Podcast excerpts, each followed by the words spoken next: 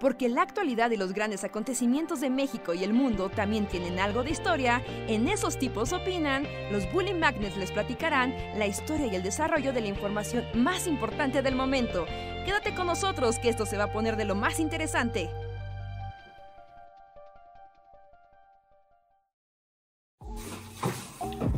Hola, hola gente, bienvenidos a una noche más de El Bully Podcast de los Bully Magnets. Esos tipos opinan.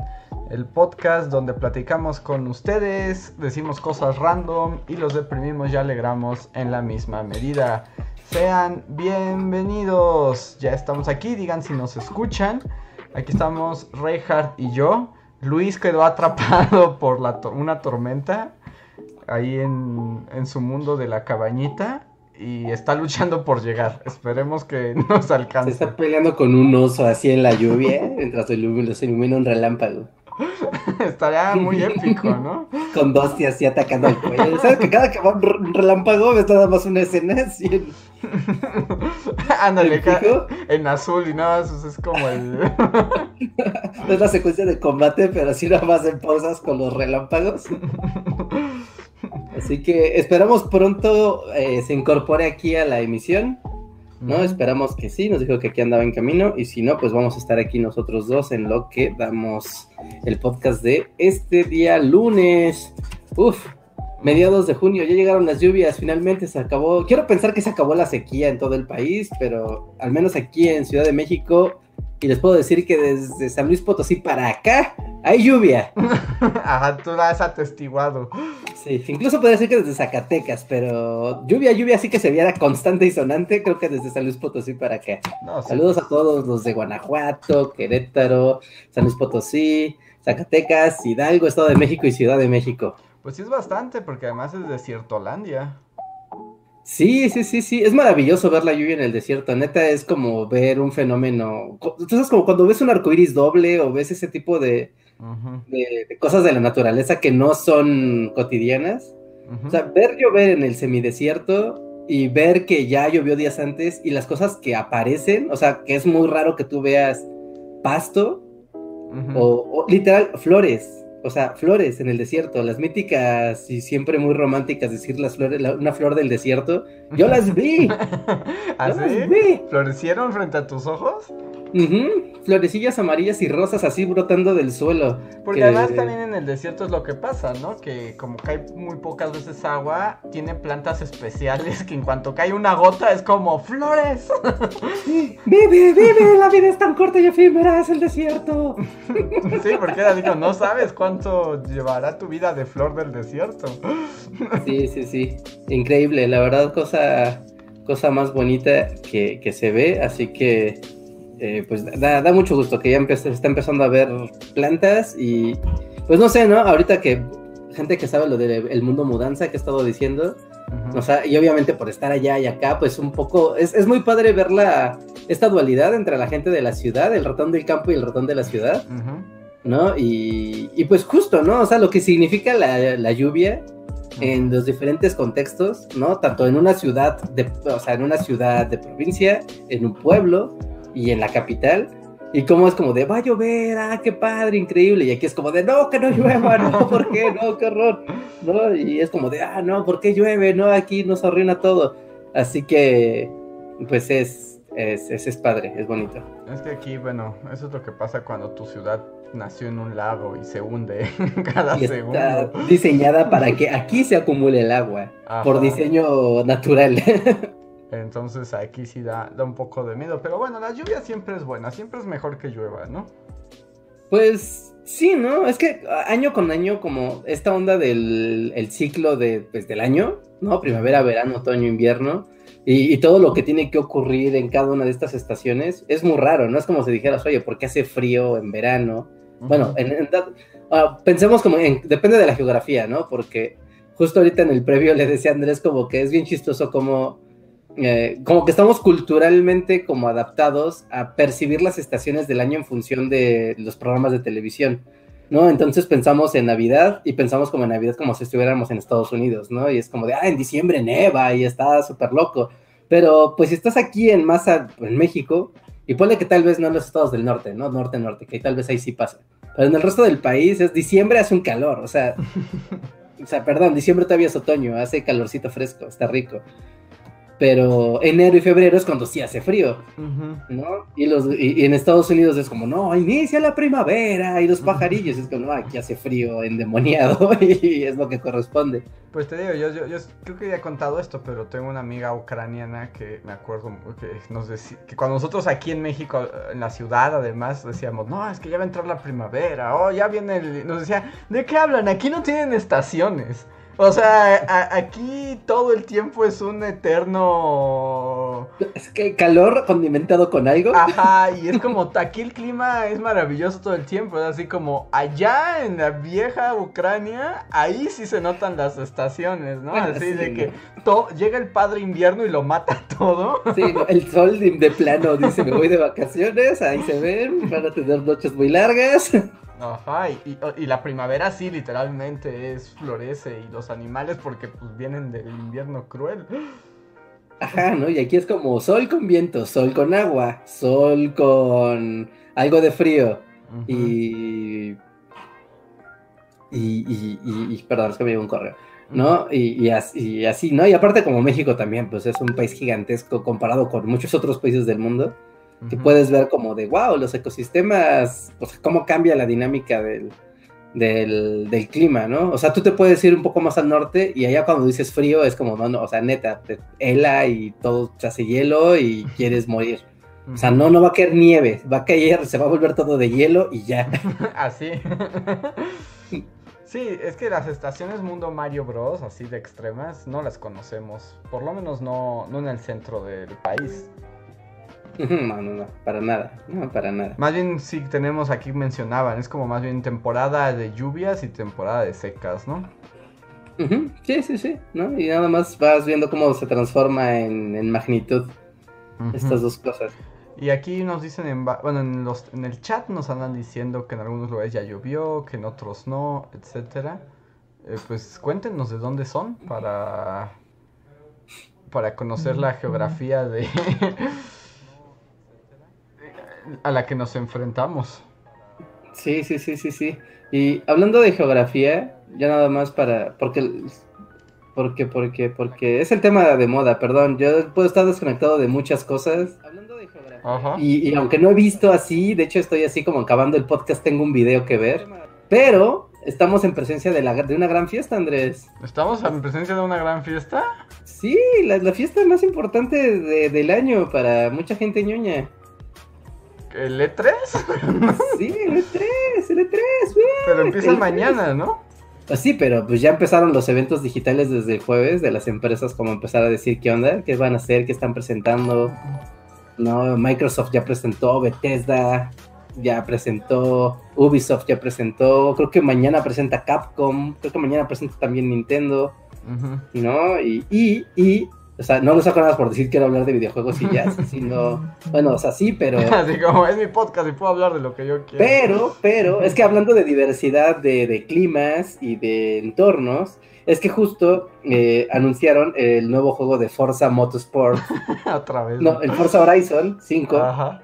Creo que es el 5 Debes de jugar Forza, deben de jugar Forza, no tengan miedo de los carros, jueguen Forza. A mí no, yo no soporto los, o sea, si no me gustan en la vida real, es así como mi tiempo de videojuegos manejando no me hace muy feliz.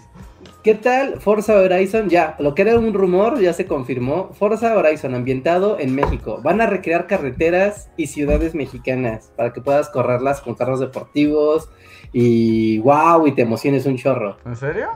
Uh yo no he visto el video, he visto como unas, unos screenshots y sí son como de Guanajuato y de Guadalajara, creo. ¿no? Seguramente va a haber Ciudad de México, ¿no? Así, obvio, debe de haber así. Pero va a ser, ahí sí se va a notar que es una ficción, ¿no? Porque te van a dar así como, no sé, el periférico, pero vacío para que corras. Bueno, pues para eso son los videojuegos, Andrés, para, para sentir lo que no se puede ser. Esa es la intención. Pregunta de Verdines que si en el juego va a salir un narco y se va a llevar tu carro le avientas el carro sin miedo a que te dispare. sí, sí, sí, sí, sí, sí, sí. Sí, y eso como que está, o sea, primero como que está muy bonito y sí es como muy... Pues es emocionante, ¿no? Cuando hay juegos, videojuegos tematizados en tu país de origen, y, pues en este caso decir como juegos tematizados en México que vayan a recrear locaciones mexicanas es padre, ¿no? Es como dos, no sé, ya visitamos muchas veces París en videojuegos, y Nueva York, y California, y, mil ciudades europeas, pues y Japón 80 veces. Pues también México, ¿no? Pero siempre es como el México así, la o sea, como se imaginan México. Ajá, sí, sí, sí, así como ficciones de México. O sea, como juegas en Overwatch y hay un escenario de México. Ajá, que es como un parque temático México, ¿no? Ajá, sí, sí, que es como un parque temático de cliché México. O sea, hay una, pero como tequi, ¿no? Y hay como una ciberpirámide de fondo y una piñata. y, sombreros con bolitas. Los Ajá, sombreros con bolitas. Porque claro que México siempre ha usado esos sombreros con bolitas. Sí, sí, sí, sí, sí. Y hay botes de aguas frescas así en todas las calles. Porque, ¿en qué otros hay México? Bueno, o sea, es que estaba pensando en, el Mario Odyssey, ¿no? Estaba como el planeta México. Ah, sí, es como el planeta igual, de sombrero de bolitas. sí, era el planeta México. Y que ahí lo más, como, lo más real era que estaban las casas de los calaveritas que vivían ahí y había como tanques de gas. Ajá, no, y había tanques de gas, porque en México nos encantan los tanques de gas. sí, entonces, pero, ah, bueno, eso es interesante, las carreteras mexicanas en un videojuego. Sí, ¿no? A ver como carreteras, lugares emblemáticos. Eh, por ejemplo, el Forza Motorsport, creo que es el 3. Eh, bueno, pero no es Forza Motorsport, ¿no? O sea, no, no es el Horizon, que es que los, los Horizon son un mundo abierto, entonces tú puedes ir y manejar a donde tú quieras. Y los Forza nada más te dicen, ah, estás en Brasil o estás en Inglaterra y ya, ¿no? Pero no, no, Porque el anterior era en Inglaterra y la verdad sí estaba bien chido Inglaterra, ¿no? O sea, sí estaba muy padre, ¿no? Y la onda de cambian, cambian las estaciones del año y como son onda British, es como de, pues sí, la primavera es muy verde, pero el invierno los lagos se helan y tú puedes correr encima de los lagos y hacer cosas locas. ¿No? Pero en el Forza Motorsport, creo que en el 6 o en el 5, iniciabas en Brasil, ¿no? Y era un circuito donde, o sea, igual decías como de, pues, obviamente Brasil es Río de Janeiro, porque siempre es como Brasil, es como, pero la capital no es Río de Janeiro, no importa, Brasil es Río de Janeiro. Ajá. ¿No? Y dabas la vuelta y pasabas junto al, al Cordobado y pasas junto al cerro, ¿cómo se llama? Pan de Azúcar y pasas por Copacabana y dices, wow, ¿no? O sea, qué, padre que pasas por esos lugares. Y sí están recreados como muy bonitos, obviamente si te paras es como, bueno, no es así, pero, pero, pero evocar lugares del mundo real siempre es como muy cool. Ah, bueno, pues suena interesante, suena interesante. Y aquí nos están diciendo, por ejemplo, Rana Verde Azul dice que él vio el corto y que Guanajuato sí se ve tal cual. Eh, como Guanajuato es como la peor ciudad para manejar, ¿no? o sea, porque... Ah, bueno, sí. De hecho, porque pues son puros callejones. Sí, sí, porque Guanajuato capital, o sea, el centro de Guanajuato sí es como meter un carro ahí, eso sí. eso sí es como irreal. manejar en Guanajuato en un carro. Sí, y además que, bueno, yo la vez que en Guanajuato, sí es tortuoso, porque además hay un trafical, es horrible, ¿no? Sí, sí, sí, sí, sí. Ah, y, ahí es como de, bueno, ok, si piensas que no haya tráfico ni semáforos, o sea, tiene cosas, por ejemplo, gente que ha ido a Guanajuato y, bueno, más o menos ubicará, y la gente que no, Guanajuato es una ciudad colonial, es una de las ciudades más viejas de México, eh, su arquitectura está hecha como con cantera rosa, ¿no? Y y, empedrado también, ¿no? Todo el piso es empedrado. Entonces, en un o sea, es como muy bonito, pero en un carro es como vas como. ¿No? Y ahí tú, y, lo padre de la ciudad es que está como en una zona como, como mini montañosa, entonces hay túneles que conectan diferentes partes de la ciudad que se pueden, pues uno se puede transportar en carro, ¿no? En ellos. Así que, y un montón de, de callejones y subidas y bajadas que sí, o sea, pensando en onda, wow, manejar a altísima velocidad en una de estas casas o pasar pues, por adentro de estos túneles y salir volando y caer en otro lugar sin pensar que vas a destruir la casa de alguien, pues sería muy tentador. Sí, sí suena bien. ¿No? Subes el carro así hasta donde está la estatua de, del, Pípila. ¿Hay una estatua del Pípila hasta arriba? Mm, hay un mirador en Guanajuato y hay una estatua que creo es del Pípila, un Pípila gigante, creo. ¿No? Gente de Guanajuato, corríjame, pero imagínate sacar un carro a toda velocidad y saltar desde ahí y caer así en la catedral de Guanajuato. pero además, como, pero en Forza, como que los edificios no se rompen, ¿no? Ajá, sí, no, los edificios no se rompen ahí. Bueno, no, sí, sí se rompen. No, tiene razón, no, sí, sí se rompen. Los emblemáticos no, pero pues puedes decirte, pues reventé una casa y ocho bardas y tomé un, un atajo. Ajá. Destruyendo todo, así que podría ser, podría ser. Mira, nos pregunta. Ay, se me, se me perdió el chat. Era de Alejandro Puga que dice que si en ese juego entonces puedes usar un taxi se te aparece una joven a medianoche. a ver, leyendas guanajuatenses así en Forza. Pudiera ser porque en bueno, eh, eh, por ejemplo, en el Forza Horizon de Inglaterra, o sea, tiene su modo, bueno, tiene como sus modos de historia. Y hay uno que es como de, porque son británicos, es como historias de gente witty. Ajá. Y es como de, pues eres un taxista y tú es una compañía de taxis y cada uno te va, pues va a ser tan british como se puede hacer. Mira, Winston Churchill está dentro de ese Mini Cooper en un camión de dos pisos rojo. Ah, sí, míralo, ya, te está pidiendo para una persona que se va a quejar mucho, mucho, mucho, pero en realidad va a ser buena al final del camino. Y es como, wow, un punk. Ah, sí, claro, porque hay punks, es un hooligan. Es como, wow, esos estereotipos. Ah, de todo, todo lo británico está aquí. Eh, entonces, tener como la versión Leyendas Guanajuato en tu taxi, en tu taxi, creo que ya son amarillitos con con blanco. No, creo que, creo que sí, creo que sí va a poder aplicar, si no hay que escribirle a Microsoft. Eh, tenemos una idea millonaria. Muy bien. Pues también aprovecho el momento para recordarle al chat que una manera de llevar este podcast a lugares inesperados y al mismo tiempo ayudarnos a continuar con esta labor es si ustedes utilizan el super chat. El super chat es un pequeño donativo, ustedes escriben algo y nosotros sin duda lo leemos, lo comentamos y a partir de ahí se mueve toda la conversación. Eh, otra manera de apoyarnos es a partir del de, eh, sistema de membresías. Las membresías es un apoyo que nos dan mensualmente y ganan algunas recompensas como acceso al feed, este, emojis, el postcotorreo donde pueden platicar con nosotros y otras cosas como aparecer en los créditos. Y es el momento de agradecer a los miembros de Bullifan a nivel Bullifan Forever, que más nos han apoyado este mes. Miriam Ramos, Yavan GGG, Pablo Millán, Gustavo Alejandro de Black Knight, Antri04, Julio Rodríguez, Omar Hernández y Daniel Gaitán. Les recuerdo que si alguno de ustedes está aquí en el chat, en el en vivo, pueden escribir en el chat arroba eh, Podcast y darnos un super chat gratuito para que lo comentemos. Muchas gracias. Y eh, tengo un primer super chat que es de Rana Verde Azul que nos dice: Hola, buenas noches, bullies. ¿Podemos hablar de la ley anti-outsourcing? ¿Creen que dé buenos resultados o solo se quedará en un intento más por detener al señor sistema? Mm. ¿Qué opinas, Richard? ¿Podemos destruir el outsourcing o no? Yo lo único que voy a decir, así, y esa será mi, postura, es que el gobierno, literal, el gobierno, o sea, las instituciones de gobierno, las secretarías, así, el gobierno, es de los que mayores trabajadores tiene contratados por outsourcing.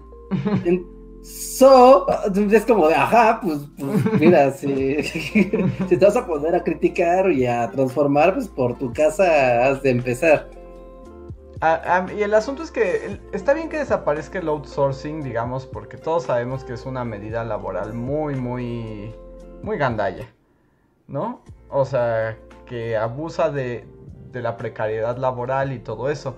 El asunto es que no sé qué venga a, a, como a suplantarlo o solucionarlo. Porque que no existe el outsourcing está bien, pero no hay ninguna obligación en esa misma ley para que se dé contrato a las personas, ¿no? O sea, es como de, ya no los puedes contratar así, qué bueno. Pero es como, ahora me van a contratar normal con prestaciones. Y así como, no, no, no, la ley no, dice nada al respecto. No, no, tampoco dice eso. no, porque esta es una ley que, o sea, vamos como un poco al, génesis de, esto. Y era que las, o sea, no es solo un asunto de nivel laboral, ¿no? involucra a los trabajadores y a las empresas, sí. Pero es que también el outsourcing permitía generar pues esquemas de evasión fiscal muy fuertes. ¿No? También es como que gran parte del problema era ese, que, que empezó a haber muchas empresas de outsourcing que contrataban personas para prestarlas explícitamente a otras empresas y, o sea, yo hacía como Reinhardt y Reinhardt asociados, ¿no? Y yo contrataba a toda la gente del chat para decir que trabajaban para, no sé, una fábrica de pan. Y entonces, una vez que pasaban los seis meses de disque prueba, los, los, bueno, la fábrica de pan ya decía, oh, Reinhardt y Reinhardt asociados, ¿podrías cambiar el giro de estas personas para que no solamente no generen antigüedad, sino tampoco antecedente de que trabajaron conmigo nunca, nunca, jamás. Entonces Reinhardt y Reinhardt Asociados le dice, oye Andrés, ¿no quieres hacer una empresa que se llama Andrés y Andrés Asociados? Y Andrés dice, sí, vale, una empresa que se llama Andrés y Andrés Asociados. Oye, tengo toda esta gente que trabaja en una fábrica de pan. ¿Podrías decir que ahora trabajan en una fábrica de tornillos? Ah, ok. Y listo. Ahora todas esas personas que siempre estuvieron trabajando en una empresa que era, no sé, ¿no? De armado de carros, nunca se enteraron que a nivel legal, cada seis meses estuvieron trabajando para empresas y identidades fiscales diferentes, ¿no? Entonces jamás tenían ni siquiera la posibilidad de tener derechos fiscales ni derechos laborales ni siquiera una identidad jurídica ante, ante su patrón, que era el que, pues, que era cualquier otra persona. Pero menos te daban como prestación tarjeta de descuento TDU, ¿te acuerdas? Ah, sí, te daban una TDU como si fueras a la universidad y fueras un incauto que compra esas cosas. Que e, era una grosería, que bueno, nosotros estuvimos por outsourcing un tiempo y cuando el, el punto así como más salvaje del outsourcing nos tocó, que como cada tres, cuatro meses nos cambiaban de empresa, ¿no? Sí, cada cuatro meses, no, o sea, nuestro contrato expiraba y era como, no, no, no, pero no pasa nada, usted solo firme aquí y te contrataba ahora pues, Luis y Luis asociados. Y después así, o sea, iba cambiando, iba cambiando, iba cambiando, iba cambiando, jamás. o sea, llegaba un punto en el que tú como trabajador, tú sabías que te presentabas al mismo lugar a trabajar y tenías tus, o sea, tenías a tu jefe y tus cosas, ¿no? Pero eh, legalmente esa persona no era tu jefe. No ¿no? No, no tenías relación laboral ninguna ni con ese lugar, ni con esa persona, ni con esa empresa, ¿no? entonces era una manera, un esquema que, permite, que permite, ¿no? Hacer tranzas gigantescas, porque, pues, uno, permiten violar los, las leyes de la, perdón, los derechos de los trabajadores impunemente, ¿no? Porque con un hueco legal, y también permiten que, pues, o sea, que el señor dueño de una empresa le sea más barato contratar a Reinhardt, a Reinhardt Asociados, después a Andrés Andrés Asociados, después a Luis a Luis Asociados, etcétera, que pagar impuestos o los impuestos derivados de tenernos trabajando con él. Sí, no, era una gandallez y lo peor es que le hacían firmar tu contrato y así como, pero no se preocupe por estar ahora con Reinhardt y Reinhardt asociados, tiene una tarjeta de descuentos para chilis. y es así como, ¿en serio? Esta es mi prestación. Ajá, ¿no? O sea, esto es como... Esto es como lo que me reconoce como empleado de esta empresa. No, no, no, no, no, no, no, no, solo es una tarjeta de chilis, por favor, no se emocione. Ajá. Sí, no, pues esperemos que, te digo, a, a, mí, o sea, yo veo con buenos ojos que desaparezca el outsourcing, ¿no? Porque, bueno, por lo que dice Reinhardt, era un problema a varios niveles, tanto para el fisco como para los trabajadores. O sea, sin duda es un problema. El asunto es que yo no creo que el señor sistema se ha derrotado tan fácilmente. O sea, seguramente hay que ver en qué se transforma eso, ¿no? ¿Cuál va a ser la opción laboral ahora? Sí, sí, sí. Sí, yo no lo veo como, o sea, como el outsourcing, como es Satanás y hay que erradicarlo, pero es que igual, como cosas banana, o sea, pueden ser, puedes tener una, buena idea, una buena idea muy flexible, pero se corrompe y entonces, pues ya valió, ¿no? No sirve para nada una buena idea. Porque, por ejemplo, si yo soy Reinhardt y Reinhardt asociados, y le digo a todos los que están en el chat, oigan, todos los que sepan, eh, no sé, ¿no? Que quieran trabajar aquí en una maquiladora para armar celulares, vénganse. Ah, ok. ¿No? Los contrato. Y, ustedes son mis empleados, ¿no? Yo, Reinhardt y Reinhardt asociados, los, o sea, ustedes son mis empleados y yo les doy sus prestaciones, yo respondo ante ustedes ante la ley, bla, bla, bla, bla, bla, bla, ¿no? Pero Reinhardt y Reinhardt asociados puede prestar a sus trabajadores para que otra empresa obtenga los, nuestros servicios, ¿no? ¿no? Digamos que Andrés y Andrés asociados necesita solo reparar pantallas de celular y ya, ¿no? Y yo le digo, oye, no contrates gente, yo tengo gente que ya hace ese trabajo, págame para que vaya mi gente y te haga ese trabajo a ti. Tú no te preocupes, no son tus empleados, son míos, van a trabajar para ti, pero ante la ley está muy claro que son mis empleados, que si tienen algún problema es conmigo y que se están asegurados. O sí, pero eso qué va a pasar en Noruega. Sí, o sea, es que es el chiste, el chiste del outsourcing es que no tengas que contratar a personas como para trabajos eventuales, ¿no? O sea, como que otra empresa te los preste y esa persona no sea como un vato random.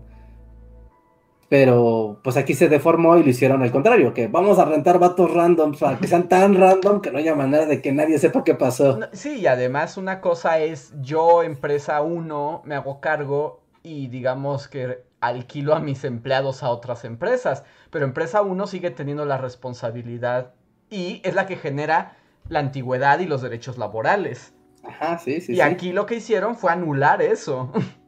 Así es. Ese es el, ese es el giro mexicano, ¿no? Del outsourcing, ¿no? Y pues eso sí es una gandallada y, pues por mucho tiempo se, o sea, se instauró, se fomentó y se solapó por parte del gobierno, ¿no? O sea, no, no hay ¿no? Y los empresarios, que fue como, por, eso cuando escuchan llorar a los empresarios de, ah, esto, o sea, ah, es que, ¿qué está pasando con este país? Lo están destrozando. Es como cuando le decían a la gente, a los confederados, ¿qué están haciendo con este país? Nos están quitando a nuestros esclavos. Ajá. ¿Qué, qué pasa? ¿Cómo? No hay derecho. Porque además también el outsourcing, digamos, cuando fue apoyado desde el gobierno federal, fue también para generar más empleos, la estadística de empleo. Porque... Ah. Ah, sí, ese está buenísimo, ese chisme. O sea, porque literalmente, o sea, el gobierno decía, oh, este año he generado 10 millones de empleos como nunca había ocurrido. Y es como, o sea, sí, pero son 10 millones de empleos que no tienen prestaciones, no tienen posibilidad de antigüedad, no van a desarrollar, o sea, no son a largo plazo, no son empleos fijos, pueden, o sea, en realidad están durando tres meses cada uno de esos empleos. Y eso te infla la estadística pero no significa nada, digamos, en términos eh, de la vida económica de las personas. Ajá, sí, sí, o sea, de la economía real, o sea, yo sé que, o sea, lo voy a decir así para, para que sea como más entendible, pero tal vez se acuerdan, hace, pues cuando fue esa transición entre la administración de, de Peña Nieto y... Calderón. Calderón ¿no? Eh, había mucho esta onda de las calificadoras, ¿no? De México está subiendo de nivel ante las calificadoras internacionales y de repente fue como una gran noticia que México se volvió un país clase A, ¿no? Lo máximo es clase A más. Y fue como de México se volvió clase A. ¡Wow! No, wow, ¿no? O sea, ¿no? ¿Recuerdan eso de Saving México y, y, con Peña, así, de, oh, sí, el México moderno? ¿No? Y, pero era como, pues es un México moderno, pero pues hecho con opalina, ¿no? Y con cosas de cartón como con brillitos y LEDs, ¿no? Y todos, wow, no, pues México, ¿no? Va, con todo. Y, parte de estas, em, o sea, para ir rellenando esta, ahora sí que la checklist, para que te den esa evaluación, ¿no? Porque tú al ser un país clase A, ¿qué dice? O sea, el mensaje que le estás enviando al, al mundo es, si tú vienes e inviertes en México, la, la, probabilidad de que tu negocio salga bien es alta, ¿no? O sea, aquí el, el, ambiente de negocios es muy bueno y es muy propicio y la gente está capacitada y la ley te responde y increíble, ven a hacer negocios a México. Y hay muchas maneras de falsear esas, pues sí, ese formulario. Uno de ellos es generando estadísticas de empleo falsos. Entonces, como de, si tú metes el outsourcing, y tienes, o sea, y lo que tú reportas es como, ¿no? Mira la cantidad de contratos que se, generan mes a mes. Mira la cantidad que se emplea mes a mes en México, es increíble, la tasa de desempleo aquí es bajísima porque, mira, aquí brotan los contratos. ¿No? Está increíble, es como, ah, oh, wow, no, pues sí, México suena, suena muy bien. ¿No? Tiene su punto, o sea, porque es una estafa, básicamente es como estafar al planeta. Pero México, recuerda como en el capítulo de South Park, cuando México se gasta todo el dinero espacial en parques acuáticos. Sí, o sea, y es como, wow, México, pues, ¿sabes qué? Metan dinero a México. Y empezó a entrar mucho dinero a México, ¿no? O sea, eso es cierto, o sea, entró mucho dinero a México, ¿no? Y ese dinero, ¿dónde fue a parar? Fue a parar a San Luis Potosí, fue a terminar, bueno, al Bajío, básicamente, ¿no? Al Bajío, a Morelia y a Veracruz. ¿No? Y fue como que padre, porque México es el mejor, y entonces en Morelia va a tener un puerto increíble que va a conectar Asia, y en Veracruz con Europa, y en el centro San Luis Potosí y el Bajío va a reunirse todo y ver a Estados Unidos, no, hombre, México va a ser China. ¿No? De hecho se decía, recuerdan, en los podcasts... Peña Nieto traía esa onda, porque además Peña Nieto estaba bien coludido con los chinos. Ajá, sí, sí, o sea, gente que haya escuchado el podcast desde hace ya años, recordará que yo les decía eso, de que México quería, había un plan para que México fuera China, la nueva China, ¿no? Maquilalandia, ¿no? Y si ustedes van y visitan o pregunten a personas que viven en San Luis Potosí, en Querétaro, en Guanajuato, ¿no? Eh, en, bueno, Leones, Guanajuato, eh, Veracruz o Morelia, notarán que en esta última década hubo una explosión industrial, ¿no? De wow, cuántas maquilas, cuántas partes industriales, cuántas cosas tan increíbles, vamos a ser ricos. Y pues yo no veo que la gente se haya vuelto, no se haya vuelto rica en todos estos lugares, ¿no? O sea, en Querétaro y en Guanajuato más o menos sí, porque cayó mucha lana, pero oh sorpresa, eh, Guanajuato... y queda en manos muy pequeñas, o sea, en muy pocas personas. Ajá, en muy pocas personas queda una infraestructura montada con carreteras y lugares para hacer negocios y parques industriales y demás. Pero si alguien vio Breaking Bad, sabrá que hay que blanquear dinero. Y entonces estos lugares, ¿no? O sea, Morelia es un puerto de entrada y salida de droga para Asia. Veracruz es un puerto de entrada y salida para nivel internacional. Guanajuato, todo el mundo sabemos qué está pasando en Guanajuato, nadie sabe qué está pasando y es como, ¿qué onda con esta banda? ¿No? Hay muchísimo dinero, ¿por qué si Guanajuato no es como de, los narcos están en la sierra, un lugar tan complicado para entrar, o en la jungla? No, pero hay mucho dinero de por medio. ¿Y de qué vienen? ¿No? De que hay mucha infraestructura para hacer lavado de dinero, para hacer tráfico de drogas. O sea que, que México ha invertido mucho, Reinhardt, en ser un gran lugar para el crimen. O sea, que no les digan con que hay esto, ay, ¿cómo, ¿cómo, pasó, no? ¿Cómo, ¿Cómo pasó? ¿Cómo es que los cárteles son empresas multinacionales? ¿Cómo lo lograron? Pues así lo lograron, amigos. Y, digamos, y, la otro lado, digamos, con el outsourcing, ya para cerrar ese tema, o sea, por un lado fue esto de las calificadoras para subir el ranking de las estadísticas. Y pues también fue un gran, gran regalo para los empresarios. Porque los empresarios siempre quieren trabajadores. Entre más trabajadores tenga un empresario, una empresa, mejor pero lo que, lo que pasa es que las empresas quieren muchos trabajadores, pero no les quieren pagar. Sí, sí, sí, sí, sí, y, y, el outsourcing fue la gran respuesta. Porque les pues, permitían sumar unas filas de trabajadores brutales, pero sin comprometerse a todos los gastos que implica tener un trabajador. Que es desde darle seguro médico, o sea, las las prestaciones que se traducen en seguros, antigüedad, bonos, eh, reparto de utilidades. O sea. las prestaciones de ley. Y eso, digamos, es lo que le cuesta a la, a la empresa. Y pues fue como del gobierno te está dando chance de contratar un montón de esclavos y no tener que darles nada. Ese dinero extra va a tus utilidades de, de la empresa malvada. Entonces fue como, no inventes, fue un romance a primera vista. Sí, sí, es un romance perfecto, ¿no? Y, o sea, y, perfecto también para quién, para la inversión extranjera, ¿no? Que es como, ah, la inversión extranjera es lo mejor que nos puede pasar o que nos trae desarrollo. Ajá, pues sí, pero nos traen desarrollo, pero los que se llevan la lana son ellos. Exacto. O sea, el desarrollo está muy bonito tener una fábrica gigante de carros, está bien padre, pero la lana del dinero que genera esa fábrica de carros no se queda aquí. Ahí es donde está el chiste. y además, en ningún momento baja. Es que ese es el problema. O sea, que haya más inversión extranjera en esas condiciones no implica que la población normal, digamos, o sea, el trabajador, vaya a haber algún beneficio de ello. que también es una, uno de los grandes mitos, y en Estados Unidos ha pasado, ¿no? Y ha pasado muchas veces.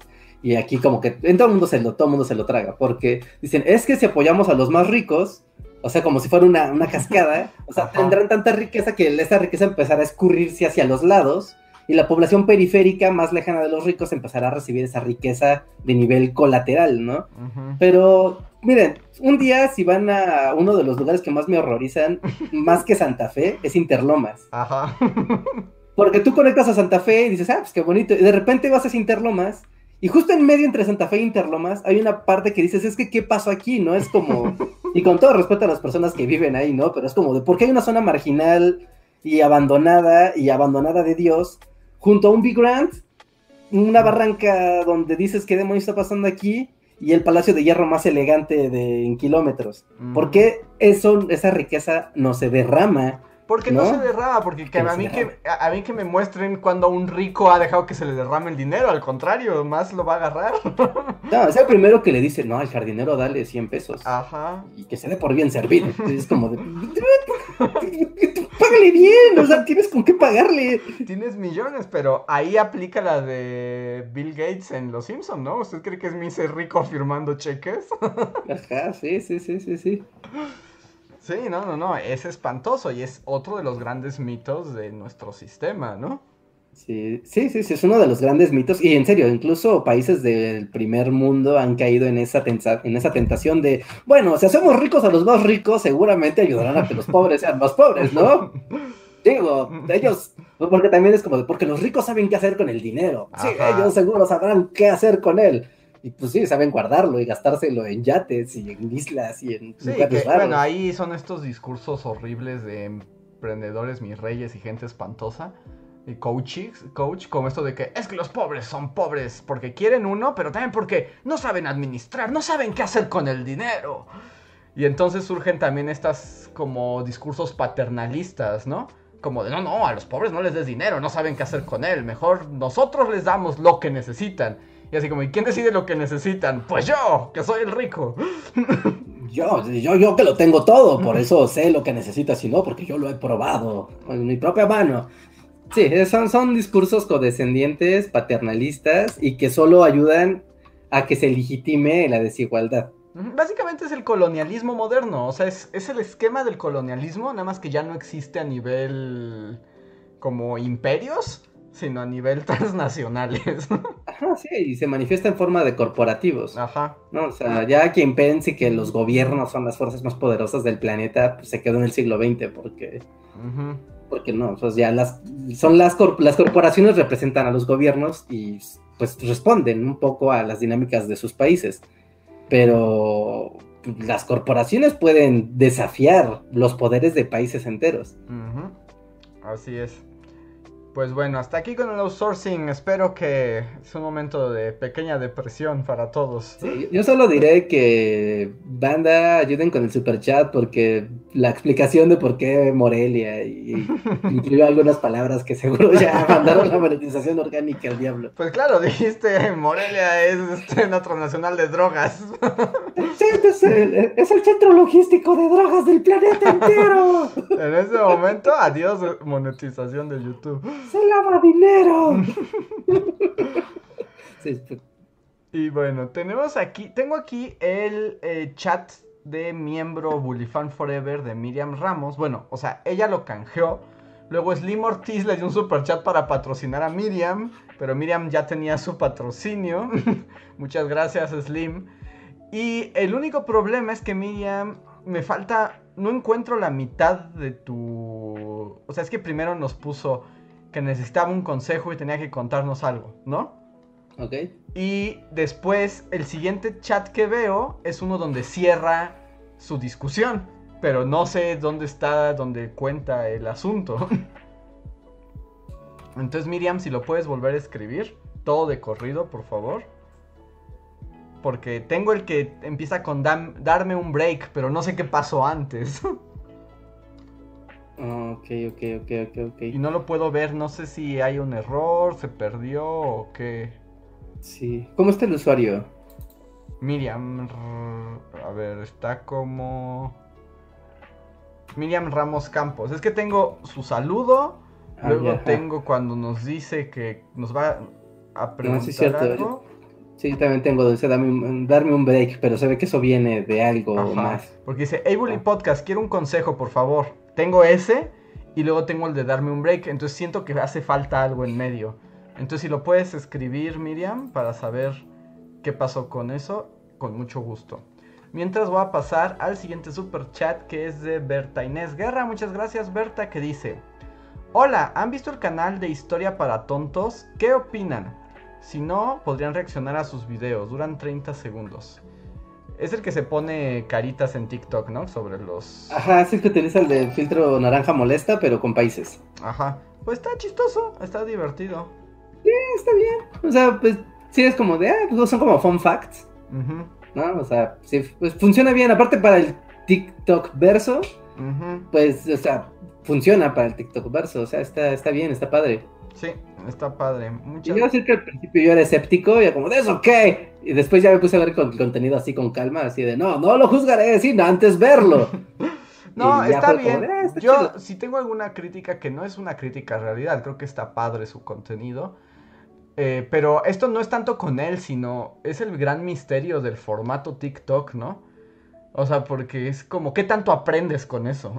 No, no, un carajo de nada. Es que es que no puedes aprender mucho, pero no, no- o sea, no es por su contenido, su contenido es bueno, sino el formato, o sea, la retención. No sé, es que ahí, ahí, ahí yo traigo todo un debraye, ¿no? O sea, entre usar la historia o enseñar la historia. O sea, ese es el asunto.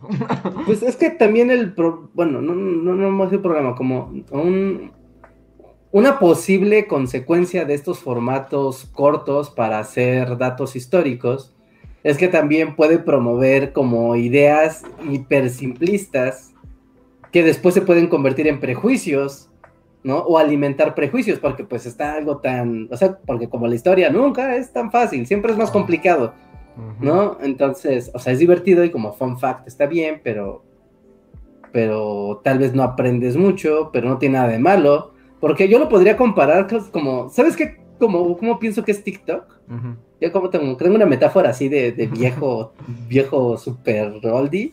¿Te acuerdas? Bueno, no sé cuáles todavía existen, pero ven estos calendarios que tú arrancas diario la hojita y atrás trae como un Ajá. consejo o un chiste. sí, sí, sí, sí, sí, sí, sí, sí. Como de que TikTok es como que dices, a ver, otro día y ves el siguiente día. Ajá. y arrancas todo medio. Pero arrancas todo el calendario en 10, en una hora.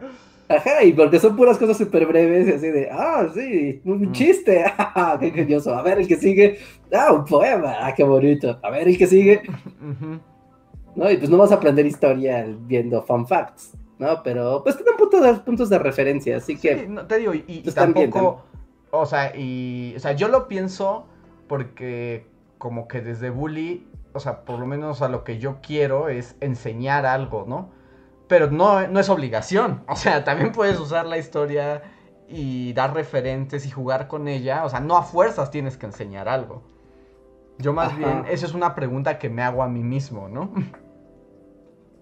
sí, sí, sí, sí, sí, sí, sí. Sí, supongo que también son, mm, vic- no, no vicios, sino como formas en las que ya procesas esa información. O sea, en la que tú ya tienes como una estructura mental de cómo trabajas la información. Entonces, al momento de quererla transportar al universo audiovisual de, de- de otro formato que es más corto, como lo es TikTok, o las, hi- o las historias, o los shorts, eh, como que algo como que dice, como que hay un impedimento, ¿no? De, ah, es que quiero profundizar porque siento que si no profundizo no, no, no me satisface como creador, ¿no?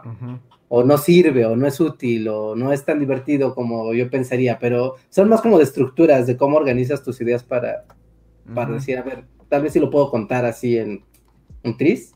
¿no? Como por ejemplo, o sea, justo el, el canal de TikTok de Histeria para Tontos, o sea, creo que uno que se hizo súper viral, viral fue el de, el de México con Irlanda.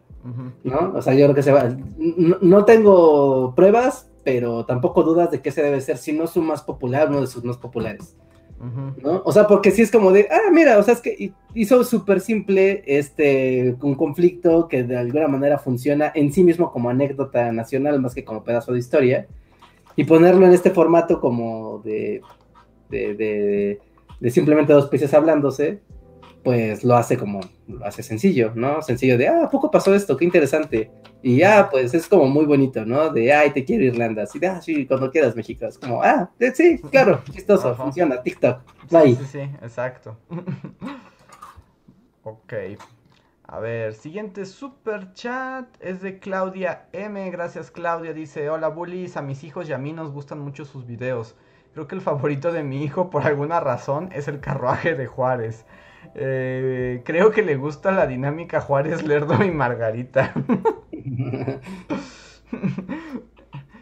Muchas gracias Claudia, un saludo a ti y a tus hijos y pues qué bueno que disfruten Bully y el, carruaje es, un, es una buena opción para disfrutar.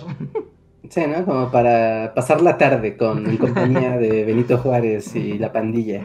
Así es, muchas gracias. Sí, aparte ahí hay todo como un beniverso. Sí, bueno, ya el beniverso es más grande que nosotros mismos. Yo ya hasta siento que se escribe solo. no, porque el último de a un año de la pandemia de Benito Juárez. Es muy bueno ese video. Es como, wow, esto ya trascendió a Benito Juárez. Sí. Ya, ya, ya, y además te digo, ya se escriben solos, o sea, ya tienen su propia vida. Todo, todo lo que ocurre a Benito es real, o sea, no lo inventamos nosotros, está pasando. ya cobró vida. Así que un saludo y gracias por el super chat. A ver, siguiente super chat. Todavía no tenemos el de Miriam, pero bueno, sabes que en cuanto puedas escribir, con gusto lo leemos. Eh, Víctor Hugo nos dice, Caquita por el desmonetizado, por eso veo Bully Podcast, porque no le tienen miedo al señor sistema. Muchas gracias, Víctor Hugo. Muchas gracias por el super chat y por apoyarnos. Y tengo uno de Javier Charles que dice, Bullies, vi contenido en TikTok y creo que Trento podría funcionar perfectamente ahí. Definitivamente a la gente le gusta que la regañen y le digan que es idiota. Sí, sin duda. y yo, o sea, y lo he pensado, o sea, he pensado que tal vez Trento su return funcionaría en TikTok, pero ahí estoy con este dilema, porque digamos, los videos de Trento, o sea, el de tratar a la gente como idiota era el recurso para explicarte cosas. ¿No? O sea, era como el nodo para poderte explicar cosas después, era el recurso cómico y narrativo. Pero como en el mundo TikTok que es tan breve, o sea, lo que temo es que el recurso o sea, sea más fuerte que lo que pueda contar.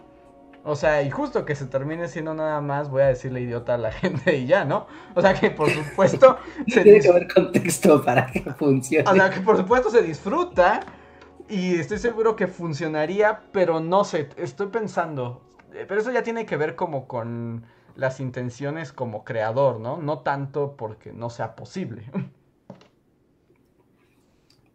Sí, sí, sí, sí, sí. Es que eh, TikTok, bueno, el formato, ¿no? Porque ya va a pasar, ¿no? Que igual, como, así como fue, ¿recuerdan en una aplicación que se llamaba Snapchat? Y que era muy importante y que ahora ya a nadie le importa porque todas las aplicaciones tienen un Snapchat integrado. O sea, lo mismo va a pasar con, pues, con los formatos que son populares, ¿no? O sea, se van a terminar incorporando hasta debajo de la mesa.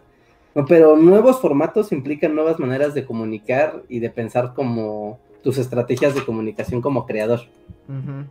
¿No? Así que, es como de sí, eso podría funcionar, y sí lo ves y es como, claro, eso funciona, ¿no? Podría funcionar muy bien, pero, pues regresando a lo que decías ahorita, ¿no? Como cumple con el objetivo que quiero, que es como compartir un dato o enseñarle algo a las personas, ¿no? Como ya a nivel creador, o no, o no me funciona para...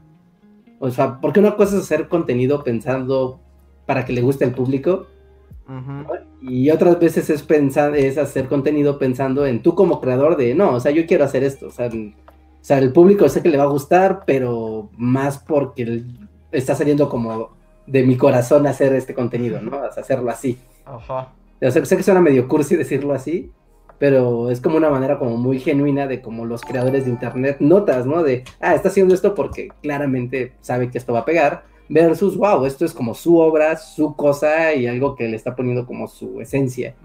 y, uno al final toma esas decisiones. Y bueno, ustedes que nos siguen y nos han visto este batallar durante 10 años, saben perfectamente que Bully no tiende a hacer contenido como, o sea, para ganar los hits eh, del momento, ¿no?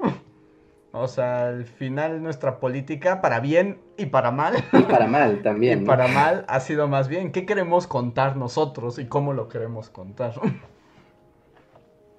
Entonces, sí, sí, sí. los dos lados de la moneda. Sí, sí, sí, sí, sí. Muy bien. A ver, siguiente super chat. Creo que Luis ya de estar. Me lo imagino en una canoa. sí, ya está así. Ojalá que sí, no esté como en The Revenant con el oso. Pero, pero además sería en un oso, en un, o sea, un, en una cascada, o sea, en el agua, o sea, no solamente es el oso. ¿Es una acuática con un oso en una canoa que está porque era en una cascada? Ajá, o, o, o la va a atacar un oso. En Bob Esponja, ¿no? Había como un oso pez. no me acuerdo, pero de Bob Esponja yo ya no dudo nada. a ver, siguiente super chat. Jesús Ángel dice super chat porque muy pocas veces puedo estar en el en vivo. Send buenas vibras para que acabe la tesis de la maestría antes del miércoles. Me falta la discusión. Toda la vibra del universo, así el ki al máximo para ti. sí, ánimo, Genkidama para ti. No, es que además lo tiene que ya terminar el miércoles. Ya no, ya, es la recta final. Mira, si llegaste hasta aquí, ya no hay lugar para la derrota. Sí, no, trabajo duro, disciplina, no sé cómo trabajes, si usas mucho cafecito y así café, a escribir, cero distracciones y a concluir la tarea. Eh, hay, hay, además hay un punto donde ya, o sea, no sé cómo explicarlo, pero, o sea, no lograrlo no es opción, o sea, no puede pasar, o sea, simplemente no puedes llegar a la meta. O sea, no, si ya llegaste hasta ahí, o sea, ya ya sabes que ya no, no, puede salir mal. Ajá. Solo hay que hacerlo. O, o, o, o, a lo mejor, no sé, es raro. Es como de, no hay espacio para la derrota, ni siquiera es pensada. Ajá, sí, sí, sí, eso siempre ayuda. No considerar la derrota como una opción, eso a veces ayuda mucho. Entonces, muchísimas gracias por tu generoso super chat y mucha suerte, que termines pronto. Y pues en próximos podcasts cuéntanos si lo lograste, cómo te fue Puedes dejarlo en un chat normal, puedes dejarlo en el editado. Que recuerden que tenemos la sección que nadie le gusta, donde ustedes nos ponen cosas en el chat que está en, digo, en el video del podcast anterior y a veces los contestamos. sí, a veces. Pero sigan intentándolos, es como ganar la lotería, a veces no gana nadie. Ajá, sí, exacto, es como, ¿no? Pues ahora no salió. como el velate. No salió el boleto y pues ni modo, no puedes hacer nada. Voy a poner aquí, a ver si hubo, ni siquiera sé si en el pasado hubo sección que a nadie le Sí, siempre hay, siempre hay, siempre hay, sí, sí ah, hay. Sí hay aquí, bueno, ahorita volveré a ellos, ya lo tengo aquí abierto. Pero voy a seguir con un par de superchats que están aquí antes de ir a la sección que a nadie le gusta. Eh, Gilberto Santillán, muchísimas gracias. Dice, hola, viendo el video de hoy, ¿qué otras decisiones tontas ocurrieron por pensar con calentura? Bueno, y aquí aprovecho porque hay nuevo video, gente. Tenemos nuevo video, la historia del divorcio de Enrique VIII, o cómo pues quería hijos, quería esposas y no quería que el Papa le dijera que no, básicamente, esa es la historia. es como ese meme, ¿no? De quieres una cosa, pero pensar lo otro ya es avaricia. Ajá. es como perfectamente aplicable para qué. Así que vayan a verlo. Eh, también el, el, eh, el, el, guion de este video está basado en uno de los textos de nuestro libro Historia Mundial de nuestros grandes errores que pueden conseguir en Amazon. En la descripción de este video, de este podcast, van, pueden encontrar la dirección de Amazon y cómo lo pueden comprar, ya sea en físico, en la República Mexicana o en digital en cualquier parte del planeta hasta donde tengo entendido por lo menos toda Latinoamérica. Ajá, sí, así es, así es, así que, así que chequen, chequen, chequen, chequen. Y este, vayan a ver el video, anden, vayan a verlo, que ha estado un poquito ignorado el día de hoy. Que siento que están cambiando las dinámicas de nuevo. No lo dudo, ¿ves que cambian cada cuatro o cinco meses? Como del consumo, del tiempo, de las publicaciones. Siempre hay que adaptarse. Sí, como de qué cosas se miden, por qué una cosa de repente funciona muy bien, luego no. Eh, Sí, pero mejor no entrar en esa dinámica, ¿no? Solo trae confusión y locura. Sí, no, hay que hacer lo que queremos y que pase lo que tenga que pasar. Sí, porque, bueno, o sea, eh, eh, muchas veces, o sea, obviamente los fans pues ven los videos y así, pero pues uno como los creadores pues vamos viendo, ¿no? Cómo va teniendo rendimiento cada video. Y de repente, cuando menos te lo esperas, un video que hiciste hace un año y es como de, ah, wow, ya le- por fin le empezó a gustar a la gente. Tuvo que pasar un año para que encontrara público y empezar a tener como jale. Así que, no, no, pensar ya en estrenos así de, ah, tiene que irle súper bien el día uno, porque si no, fue un fracaso, qué mal video. No, es una ilusión el cómo le va un video en su semana uno y a estas alturas de la vida. Entonces, pero bueno, ustedes vayan a verlo, denle like, compártanlo y espero lo disfruten. Sí, coméntenlo, dejen sus comments y todo. Y eh, el siguiente super chat, antes de pasar a la sección que a nadie le gusta, es de Aes Vida. Muchas gracias, Aes, que pregunta: Hola Andrés, ¿qué tipo de mazo usas en Magic? Oh, gran pregunta, sí, ¿qué tipo de mazo usas en Magic? Muy específico. ¿Qué- Andrés no usa agros. Eh, pues aquí lo que iba a decir, justo a, a mí me gusta más el control. O sea, a mí me gusta más. el- O sea, como, pero a nivel personal, ¿no? Como- Sí. Pero por ejemplo, algo que pasa en Magic, eh, como a esos de esos misterios que cambian día con día, es que el meta, el, meta se llama como al estado de juego. Es decir, qué se está jugando y cuáles son los decks con los que más gana la gente, ¿no?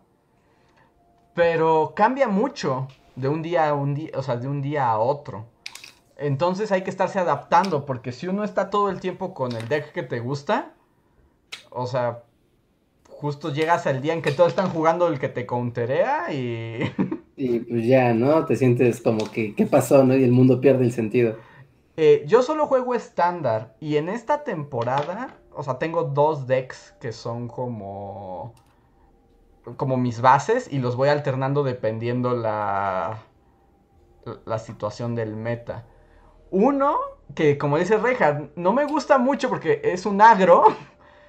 Es un agro... ¿Qué quiere decir Dex de agresividad, de golpear directamente y ser pues, agresivo? Básicamente, esa es la, la definición de agro. Eh, ese agro es, se llama Winota agro. Es, es un rojo blanco. Y Ah, es como molesto. muy rápido y como medio... También como medio combo porque eh, si bajas tres cartas específicas básicamente ya no te paran. Ya, ya, ya, ya, ya. Ok, Eh. son de esos decks que son una molestia. Ajá. Ese, ese lo uso. O sea, ese me ha ayudado esta temporada, pero no es mi favorito. Y con el otro que sí juego, que ese sí es como mm, el que me está gustando ahorita, es uno Control Sultai. Sultai es que es negro, azul y verde.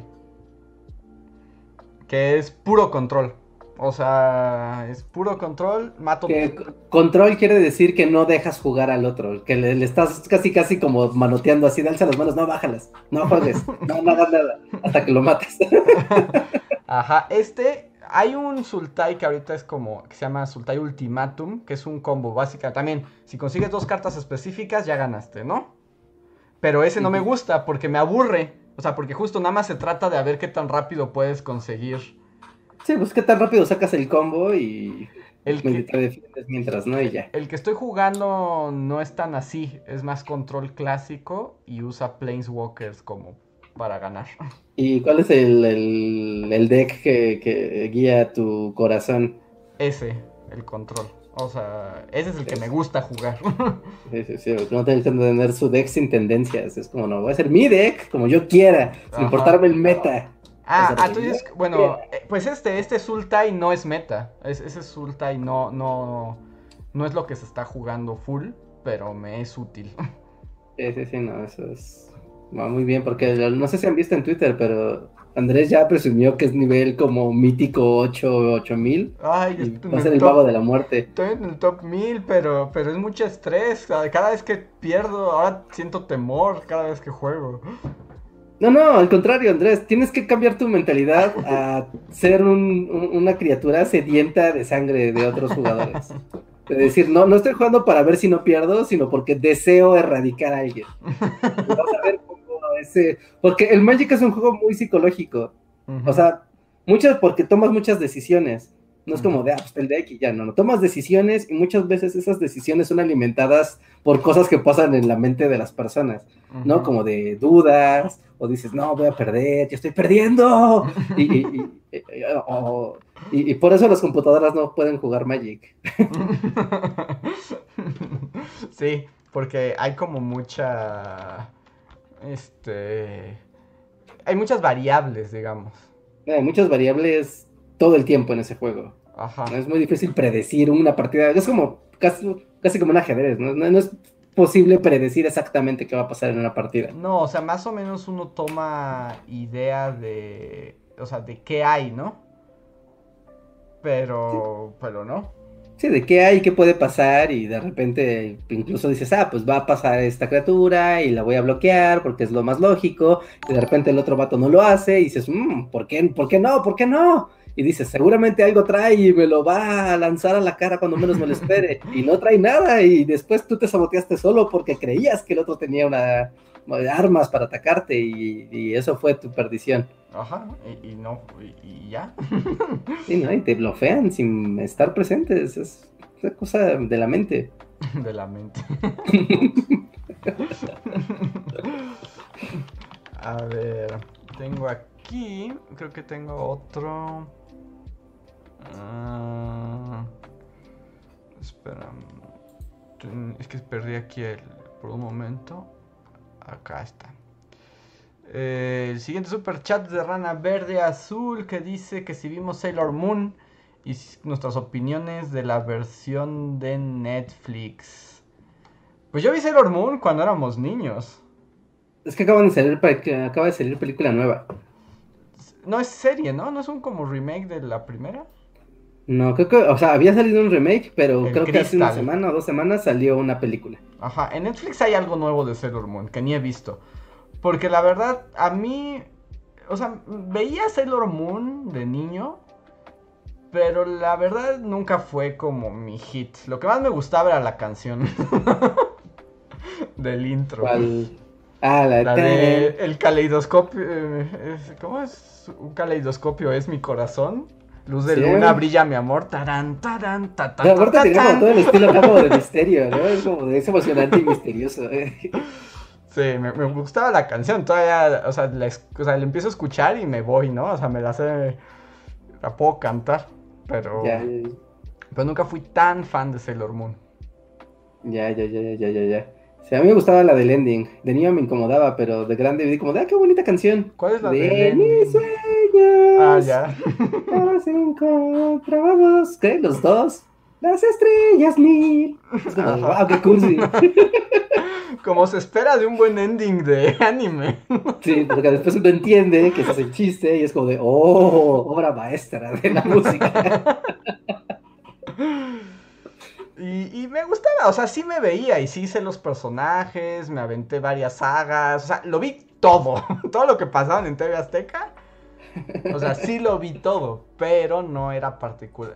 Y luego intenté ver Sailor Moon Crystal, que fue como el remake que hicieron. Como nuevamente como más apegado al manga. La neta es que me aburrió, vi tres capítulos y es así como de ya. Fue mi efecto como con Dragon Ball, es como ya no quiero ver esto. O sea, esto ya es del pasado. Esto ya lo vi, ¿no? Es como, esto ya, esto ya está visto. Entonces, ahí las opiniones. Hay uno que no es super chat, pero lo voy a contestar rápido. Es de Cam Female, que dice sobre el video de hoy. Pregunta qué pasó con María I y por qué no podía tener más hijos Catalina de Aragón y también qué pasó con ella.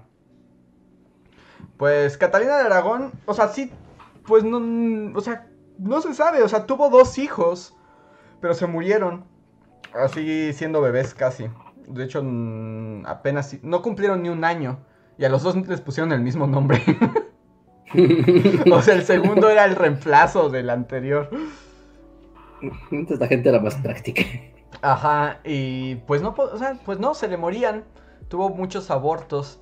Eh, y su hija, María I, ella sí fue reina de Inglaterra. O sea, en el video se dice rápidamente, pero entre en el hijo de Enrique VIII, que es este, ah, es sexto, no me acuerdo cuál es su nombre.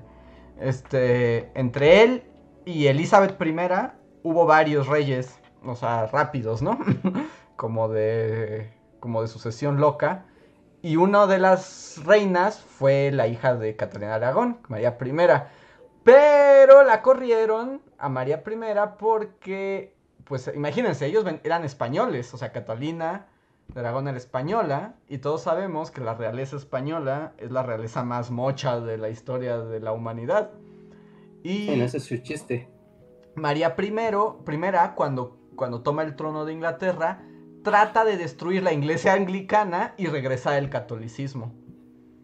Pero además, como ya están en ondas protestantes, evangélicas, es un desastre y la corren porque, porque ya no quieren ser católicos. Y, y a Catalina Aragón, pues se regresa a España. la destierran. Entonces se va y ya nunca más vuelve a pisar Inglaterra y ya se muere por ahí. Y eso Se muere como todos. Como todos. Pero ahí está, como el extra. Mm. Siguiente super chat es de Rana. Ah, no, este ya lo leí. El club del botonazo, muchas gracias. Dice Reinhardt, ¿cómo va la mudanza? ¿Ya te tenemos instalado? Ya te vemos instalado. Ah, ya, no, eso es una observación parcial, porque no, todavía no estoy instalado. O sea, instalé como el setup de trabajo, ¿no? O sea, ya puedes, podría streamear en este instante ya, si, ya, ya sin problema. Pero no, o sea, apenas estoy sacando cosas de mis cajas y así. Así que no, todavía, todavía falta un poco, todavía falta un poco más para regresar a los streams y estar ahí haciendo haciendo cosas divertidas. Así que solo tengo aquí un control, pero lo tengo para que no se me olvide que lo tengo. ¿Como tótem? Ajá, es mi tótem, si no lo olvides, el mundo sigue. Sí, pero muchas gracias, saludos. Y tengo el chat de Bully Fan Forever de Javan GGG que dice: Para regresar al tema laboral, yo trabajo en la alcaldía dando clases de regularización de matemáticas a los trabajadores de la misma alcaldía. Pero por el cambio de gobierno, no sé si se mantenga el programa porque se creó apenas en este mandato. Aún no me dicen nada, pero sí me tiene con el pendiente. No estoy contratado con outsourcing, no sé qué pasará. ¿Qué opinan de esos trabajos temporales y medio condicionados que se crean sin gana el partido? Son los puestos que les llaman de confianza, ¿no?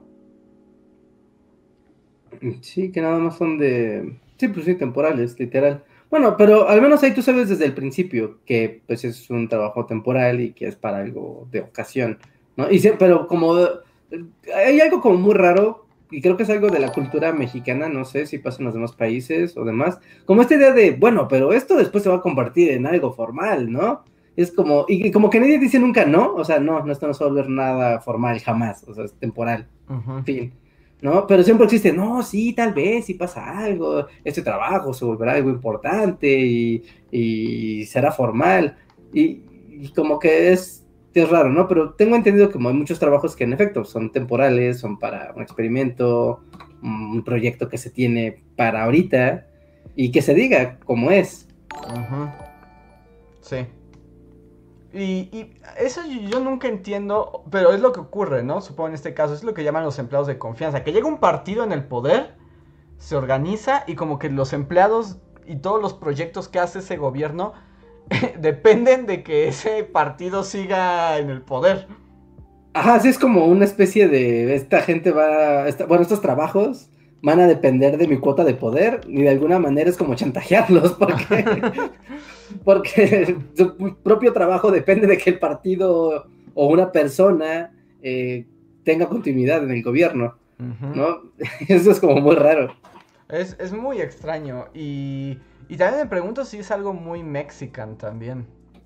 Sí, ¿no? Porque aquí siempre como que ocurre de, que las administraciones, como no importa el nivel que sea, Es como de, bueno, llegó el nuevo, no sé, ¿no? Presidente municipal, síndico, alcalde, gobernador, presidente. Mandemos todo lo demás a la basura, iniciamos el proyecto de ceros desde hoy, tenemos seis años para cambiarlo todo.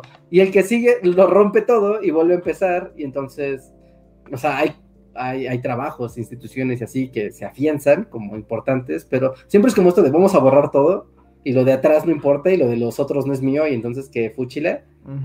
Así que creo que eso sí es muy... Creo que sí, eso sí es muy de aquí, pero no me consta. Sí, pero, pero sí suena algo, una mexicanada, la neta. Sí suena una mexicanada gandallita velada. Porque además también es lo que, pues, ese es un problema siempre con las administraciones porque es como si México se reseteara cada vez que hay elecciones. O sea, como. Es como. Gana un nuevo partido, es como. Todo lo que hay atrás es destruido. Olvidado, inútil y malo. Y malo. Se quema en una pira y se empieza desde cero. Entonces es horrible porque el punto de un gobierno, independientemente de quién administra ese gobierno, debería retomar esos. Este Sí, retomar esos esquemas y transformarlos, o sea, te lo puedes transformar, ¿no? Eso es completamente válido. Pero, por ejemplo, hay países donde se habla justo, y, o sea, el, escenario contrario luego también es un vicio, ¿no? Que es como de la tradición de nuestras instituciones se ha preservado a pesar de las alternancias y los vaivenes políticos y mantenemos la tradición de nuestras instituciones. Y luego eso se vuelve un lastre porque ya no se puede cambiar porque si alguien lo cambia va a verse como el idiota que rompió 100 años atrás. sí, sí, sí. Sí, pero, pero aquí sí es como de no, receta todo. Cambiamos del nombre a las secretarías, cambiamos sus funciones, cambiamos la jerarquía, cambiamos cómo interactúan, cambiamos los presupuestos, nada importa. Sí, no, es terrible, es terrible. Pero bueno, nada más aquí voy a leer un. Esto no es un super chat, pero dice Aleja Tolosa que igualito pasa en Colombia, que debe ser mal de Latinoamérica. Igual y sí, ¿no? Como esta obsesión por el cambio abrupto. Y que sean mis cuates y todo lo que yo haga, ¿no? y que... que no implique, o sea, ¿sabes que es un poco como que no implique que yo tenga que coexistir con el otro? Ajá, exacto. ¿No? Creo que es eso. Pues yo y lo mío y lo demás no pues quiero. Porque en teoría tendrían que trabajar todos, pero bueno, ya no, ya no pienso tratar de buscarle sentido a esto. A ver, tengo un super chat de Esteban Alarcón. Muchas gracias, Esteban. Dice: Hay una película al respecto de María e Isabel, protagonizada por Margot Robbie y Saoirse Ronan, llamada Mary Queen of Scots. Sí, está buena la película, pero solo quiero hacer una aclaración. No hay que confundir a María I, hija de Catalina de Aragón, con María I de Escocia. no son la misma reina. es como un disclaimer. sí, es que María I, este, les digo, tiene una regencia muy corta eh, antes de Isabel I. Y María Reina de Escocia es paralela a Isabel I y de hecho tienen pleitos, ellas son primas, porque María Reina de Escocia es hija de uno de los primos de Enrique VIII que se fue a Escocia. Wow. Entonces, técnicamente ella también tenía, o sea, el conflicto entre ellas está padre, porque por su línea sanguínea básicamente las dos tienen derecho al trono. Pero pues una es inglesa y otra es escocesa. Y hay ahí toda una bronca, ¿no? Y hay una revuelta para ver quién... Pero nada más es como... Yo sé, la cosa de los... Eh, reinos en, en Inglaterra es espantoso. Porque además todos tienen los mismos nombres una y otra vez. Pero sí. Sí, no, está todo muy confuso. Hay que tener casi casi tarjetas con barras y asignarles colores o algo así. Sí, sí, sí. Pero solamente es como no confundir a María I con María I, reina de Escocia. Em, a ver, siguiente super chat. María de Jesús Martínez. Nos dejaste un super chat, pero por alguna razón YouTube te lo borró. oh, no. Y no, ah, sí, cierto, sí, mensaje cancelado. Y no lo puedo recuperar. Por favor, María, si lo puedes volver a poner. Porque solo veo el final, que no sé si leerlo o el final, o me espero a ver si, lo, si todavía andas por ahí. Sí, a ver, porque también Miriam creo que ya no puso nada, ¿verdad? No, Miriam creo que ya no volvió. Y bueno, ah, y bueno, aquí dice María, este mm, María de Jesús dice que se equivocó en el orden. No me queda muy claro, pero bueno, voy a leer lo que sí está escrito que dice, algo le pasó, no sabemos qué, dice, pero escucharlos cantar un pedacito de un pedacito del intro y el ending de Sailor Moon me hizo feliz. Saludos a Reja y Andrés. sí, hubo, hubo, las dos canciones. Ajá, algún día haremos karaoke bully con opening eh, así de caricaturas. Sí, sí, sí. Estoy seguro que entre todas mis porquerías tengo un disco que tiene pura, o sea, todos tuvieron discos así de que tenían puros endings y openings de animes, eh, cantados en español, obviamente. es como de, ah, sí, claro, pues toda la pasión y, tenías ahí el de Digimon, el de Ranma, obviamente los de, los de Dragon Ball GT, obvio. Que permíteme decir, pero al día de hoy, una de las canciones más increíbles del universo de los openings, no importa cuánto tiempo pase, cuando la escucho me encanta, es la de Digimon. no inventes, esa, esa canción es una obra de arte, tanto en japonés como en español. Sí, no, es muy bonita esa canción. de hecho, es muy, muy bonita esa canción. Sí, no, no, no, no me cansa. Así, me conmueve hasta el centro del corazón. Si tú lo deseas, puedes volar, rejas. esto es como está cantado desde el alma.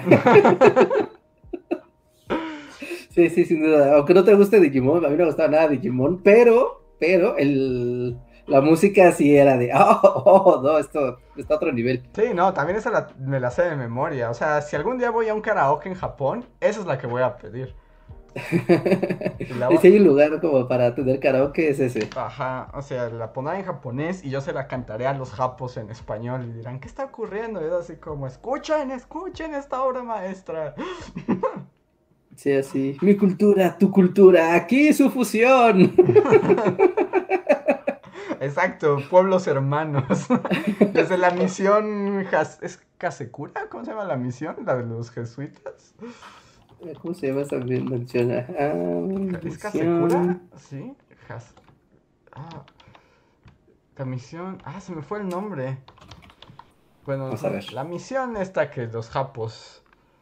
Se me fue el nombre. Sí, sí, Hasekura. Sí, sí, sí es Hasekura. Así, desde la misión Hasekura, nada nos había mandado más el intro de Digimon. Todos los hermanos unidos por una canción.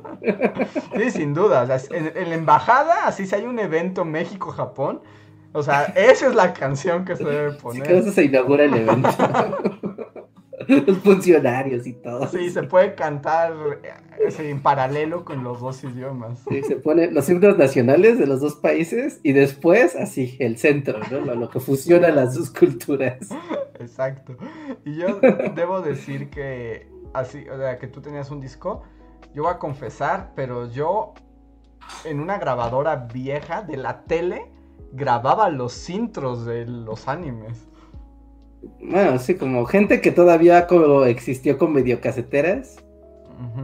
Sí, sí, sí, claro, yo también hacía eso de grabar pues capítulos, ¿no? O canciones o cosas de la tele, sí, sí, claro. claro. los intros. Tengo ahí en un cassette como hits raros, ¿no? O sea, como de animes que ya nadie recuerda, como Mikami la Cazafantasmas. ¿Alguna vez tuviste Beta X? Sí, siempre quise ver Beta X. Porque también tenía como un intro como. No me acuerdo qué decía, ¿verdad? decía como las computadoras. no, me acuerdo la letra, pero me acuerdo de la tonada. Y era como de, wow, es un caballo como de metal. Y, están como en un mundo como todo de chatarra. Ajá. Y Beta X. Y es como, ok, pero creo que nunca lo terminaron de emitir, no, no, sé qué No sé si acabó ese anime, pero no, su emisión nunca acabó y me gustaba, y la canción me gustaba un montón. A mí me gustaba la idea de un mecha caballo del mundo de chatarra tecnológica. sí, e, ese, y, el intro era bueno, también lo tenía grabado. Sí, sí, sí, sí, sí, ese estaba bueno. Mm.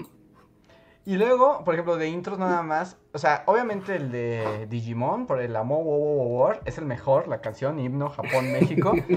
pero después salió Digimon 3, que es Digimon, Tamer, Digimon Tamers. Y ese también tenía una gran canción de opening. ¿Cuál era? Esa la empezaba, la, la estaba bien babosa, no estaba tan padre en español, pero era uno que empezaba como yo no hacía la tarea jamás, pero eso ha quedado muy atrás.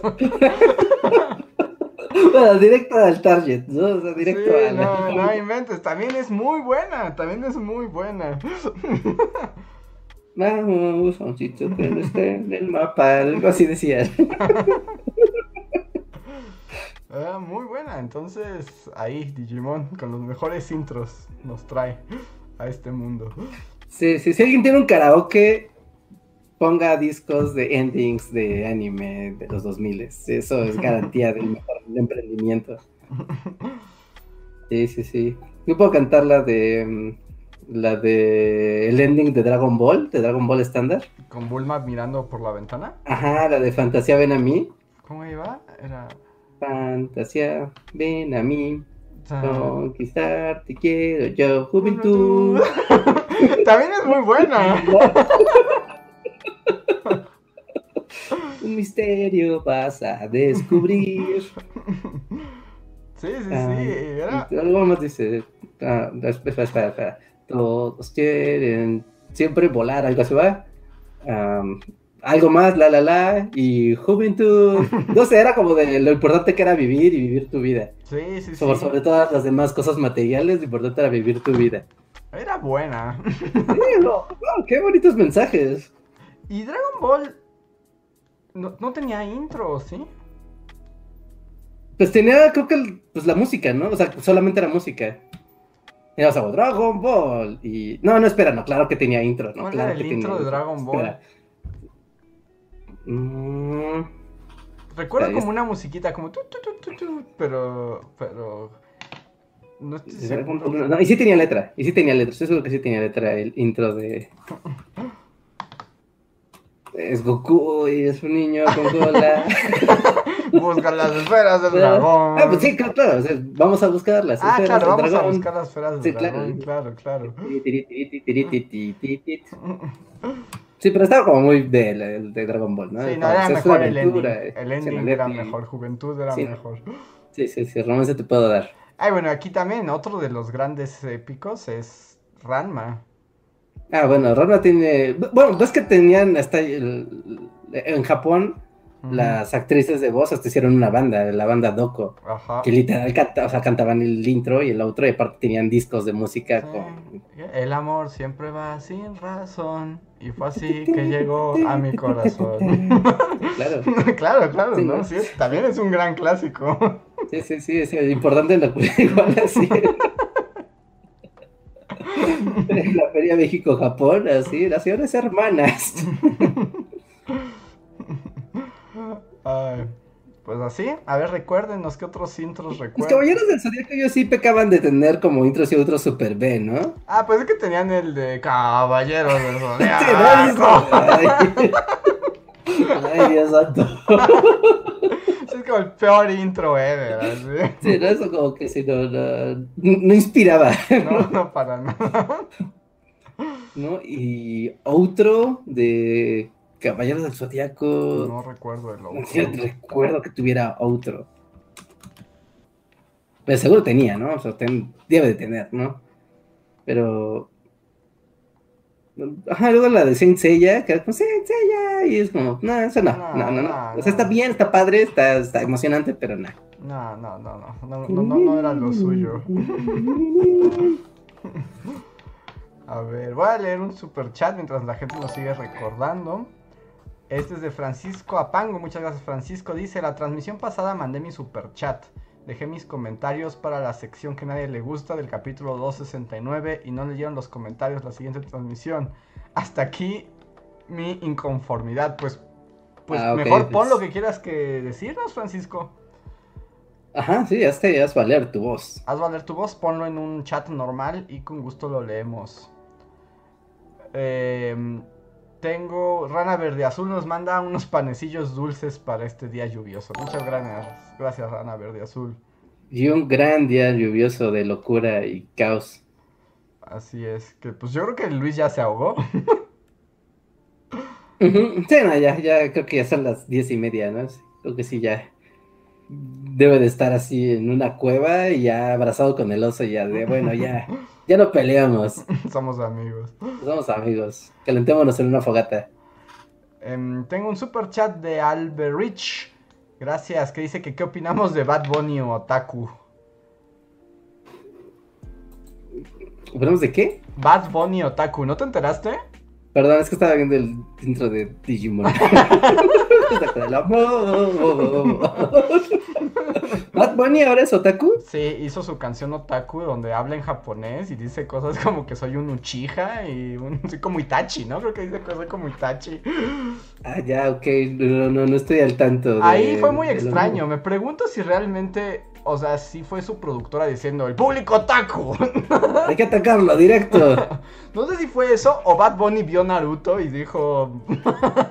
¿Sabes qué? Voy a hacer una canción acá con unas rimas chidas. Pues no, No sé. igual y vio el éxito que tenían los de BTS y dijo, tenemos que atacar al público que le gusta lo asiático. Pues sí, no, no sé. No sé qué opinar, está muy extraño. Bad Bunny Otaku me saca de onda. Ah, sí, sí, a mí también me saca de onda, porque no, yo no, no sé, no siento que le, le haga cosas orgánicas, como que sí tiene una computadora atrás que les dice, miren, habla de esto este del mes y vas a tener éxito. Pero bien por Bad Bunny, Bien por supongo. Bad Bunny, aunque habla horrible de japonés. bueno, habla todo y horrible, ¿no? A ver, tengo de Camp Himmel un super chat. Muchas gracias, Camp. Que no lo veo. ¿Dónde está? Camp, no veo tu super chat. Tal vez todavía no lo escribe. ¿Tú lo ves? Mm, Cam- mm, déjame ver. Mm, Camp, creo que no lo veo. ¿Puedes ponerlo de nuevo? Y Mm, sí, yo tampoco no, no lo veo. Ya volvió Miriam. Pero nuevamente siento que está incompleto el mensaje, ¿no? Dice, apenas me enteré que me perdí mi participación. Ah, no, aquí en el chat, sí, ya. Dice, bueno, vengo a requerir un consejo externo. Resulta que el 1806 del 2021 vence justo su contrato de outsourcing y pues no me han dado un contrato para seguir el fijo. Entonces pensaba en darme un break después de mi trabajo, pues mi salud mental no está bien. Pero como mi familia no creo que me patrocine un semestre sabático, pues pienso titularme. ¿Creen que sea buena idea empezar a titularse en un momento en el que lo que quiero es paz? ¿Será buena idea ser nini? Mm. Es que es muy complicado porque hay muchos factores. Ajá, sí, hay como muchas aristas eh, de la vida eh, co- como colisionando ahí. Pues por la parte de la titulación, yo creo que primero como piensa, o sea, pues, no, no como el consejo académico, porque sería, pues hazlo, lo necesitas para seguir tu vida académica, pero a nivel personal, es como de, deseas tu título, deseas concluir esa parte porque si te genera estrés, ¿no? Y yo, todo el mundo sabe que los procesos de titulación y ese tipo de cosas pueden llegar a ser estresantes, engorrosos, eh, complicados, etcétera, ¿no? Si sientes que es algo que necesitas hacer y que lo quieres hacer, mm, vale la pena hacer el sacrificio del dinero, del trabajo, de otras cosas para concluir eso. Sí, ¿no? Mm. Eh, Es que, y puedes aprovecharlo, pero es que depende mucho de tus condiciones, ¿no? O sea, si te puedas dar el lujo, o sea, si te puedes dar el lujo, yo lo veo muy bien, porque a la larga eso te va a funcionar para conseguir otros trabajos. Si puedes hacerlo, yo lo veo bien, pero es que son muchos factores, no, no sé cómo... O sea, hay que tomarlos en cuenta. Ajá, sí, es difícil como aterrizarlo tan así, de manera como tan superflua. Entonces, pero sí, sin duda titularse siempre es una buena idea. Entonces, si tienes, a- es un buen momento, adelante, ese es mi consejo. Sí, y de la parte de tu trabajo, de si no sabes si te van a renovar o no, pues es una de esas decisiones que no, es, o sea, no está en tus manos, ¿no? Como de si has hecho tu trabajo, has estado viendo, pues igual pregunta de antemano, no esperes a que llegue el mero día, pues pregunta de, oye, estoy a unos días de que acabe mi contrato, ¿qué va a pasar? ¿No? Y, ya sobre eso ya podrás decidir, ¿no? No, esperar a que llegue el mero día y, a ver qué pasa y te agarren como totalmente, pues, distraída. No, porque aparte vas a estar estresada dos días más, porque es 14 y dices que acaba el 16. Sí. Sí, es complicado. Hay que, es que te, ahí tienes que checar tu, tu estrategia a futuro. Pero que también dice que no se siente bien de salud mental, ¿sigo mental o emocional? Pero bueno, que no, se son importantes. que no se siente como muy bien. Pues también, si puedes hacer un. Si crees que un descanso te ayude a ello, pues es un buen momento. Y pues ahora sí, ya me voy por la última ronda porque ya está volviéndose bien tarde. Sí. Em, ya tengo el de Camp Himmel que dice: ¿Es posible que hagan un video de los árboles familiares reales? Yo siempre me pierdo quién es quién y qué hicieron. Aparte, Luis ya está cazando su propia comida. Hoy no vino. O sea, Luis iba a venir, pues de hecho mandó la foto y todo. Pero salió a una cabañita vecina y cayó un una tormenta gigantesca y nos decía que no podía salir literalmente. Entonces, que nos iba a alcanzar, pero yo creo que no. Sí, pero yo creo que algo pasó, así que, pues bueno, ¿no? Y esperamos todo esté en orden y así, pero pues ya no pasa nada, ¿no? Ya lo veremos en la siguiente emisión.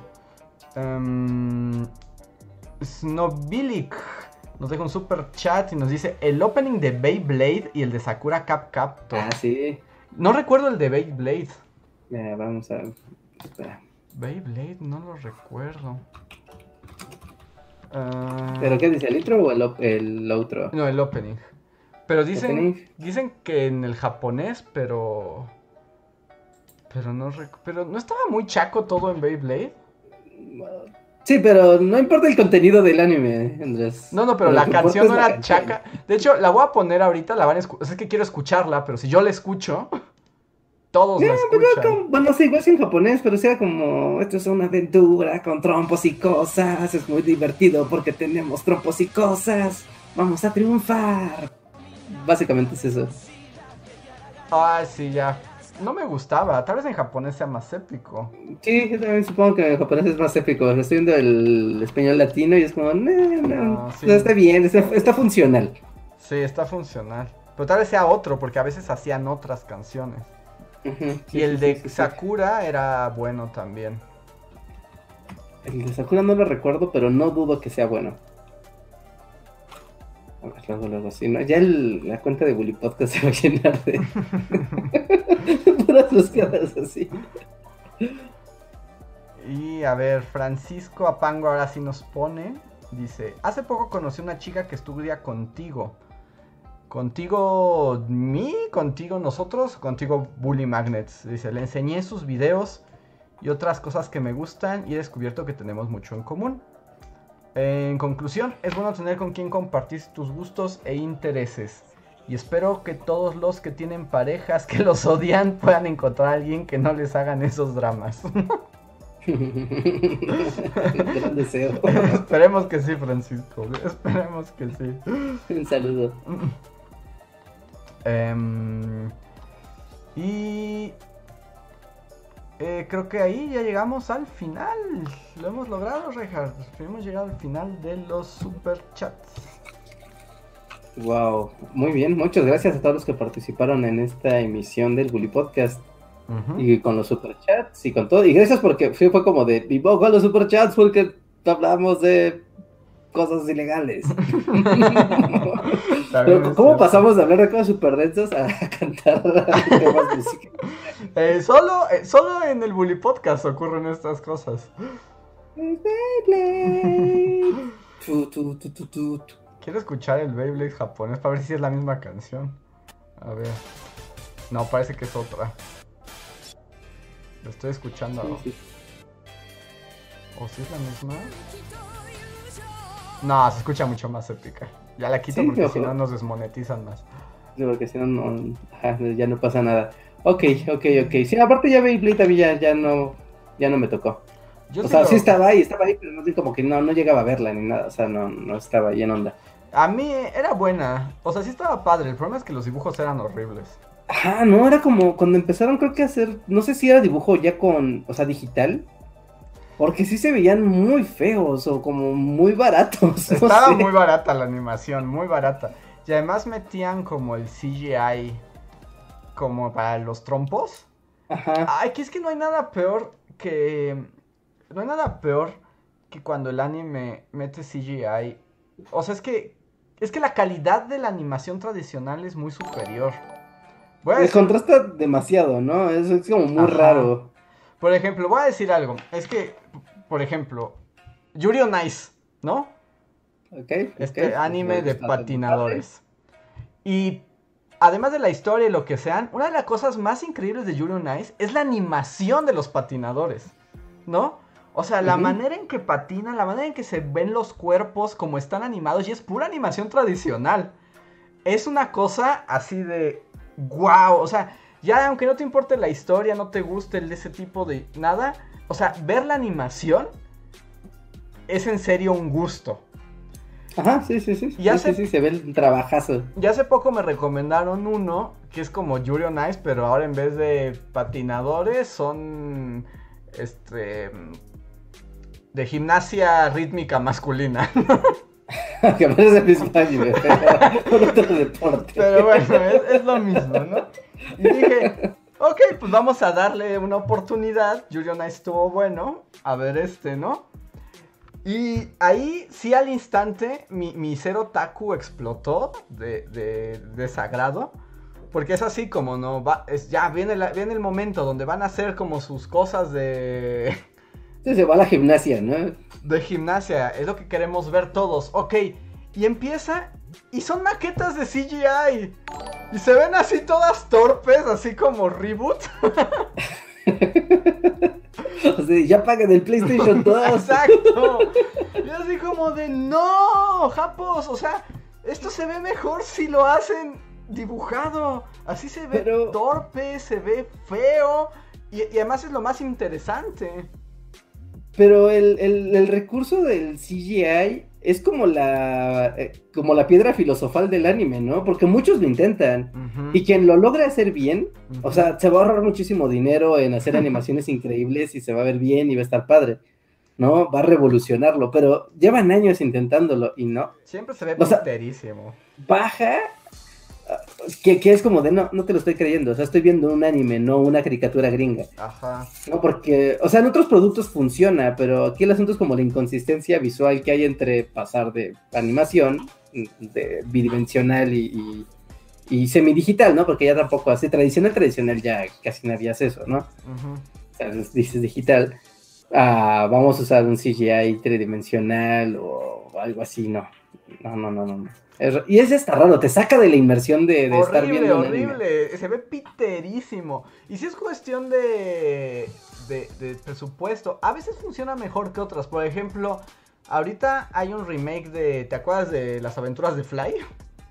Sí, claro. Ahora hay un remake porque esa Hay un remake de Netflix, ajá. no es de. No, no es de Netflix. ¿No está en No es Netflix? Crunchy. Pero es como. Ese que nosotros vimos de niño nunca acabó. O sea, nunca lo acabaron. Miren, ahí está Luis. Oh, es Luis. Hola, logré.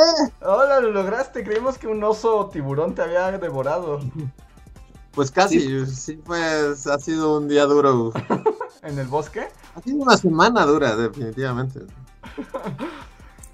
Pero qué bueno que lograste llegar. Bueno, al menos este. para- también porque ya estábamos pensando que tal vez te había pasado algo malo. No, no, no, no. Sí, como que no No, sé, igual y algo había pasado, no sé. No, pero sí, sí, sí ha sido, ha sido una semana ardua. O sea, son problemas ya como de la montaña. Este, un poco, sí. Ahorita sí fue Sí, así de pinche, al final ya nos dieron aventón y como que pude regresar a mi casa. Pero todo esto era por el por la onda del refri, que sigo, bueno, que ya oficialmente tengo refri, pero el otro refri está por arreglar. Es un pedo, es un pedo. Muy. Guau. pero- El solo hecho de que haya problemas con el refri, Seguimos en el podcast oficial. no estamos en el cierre del podcast oficial. Estamos en el cierre Ah, del podcast oficial. Te perdiste que hablamos de outsourcing, cantamos los intros de Sailor Moon. Es que me gusta cuando nos dejas aquí solos.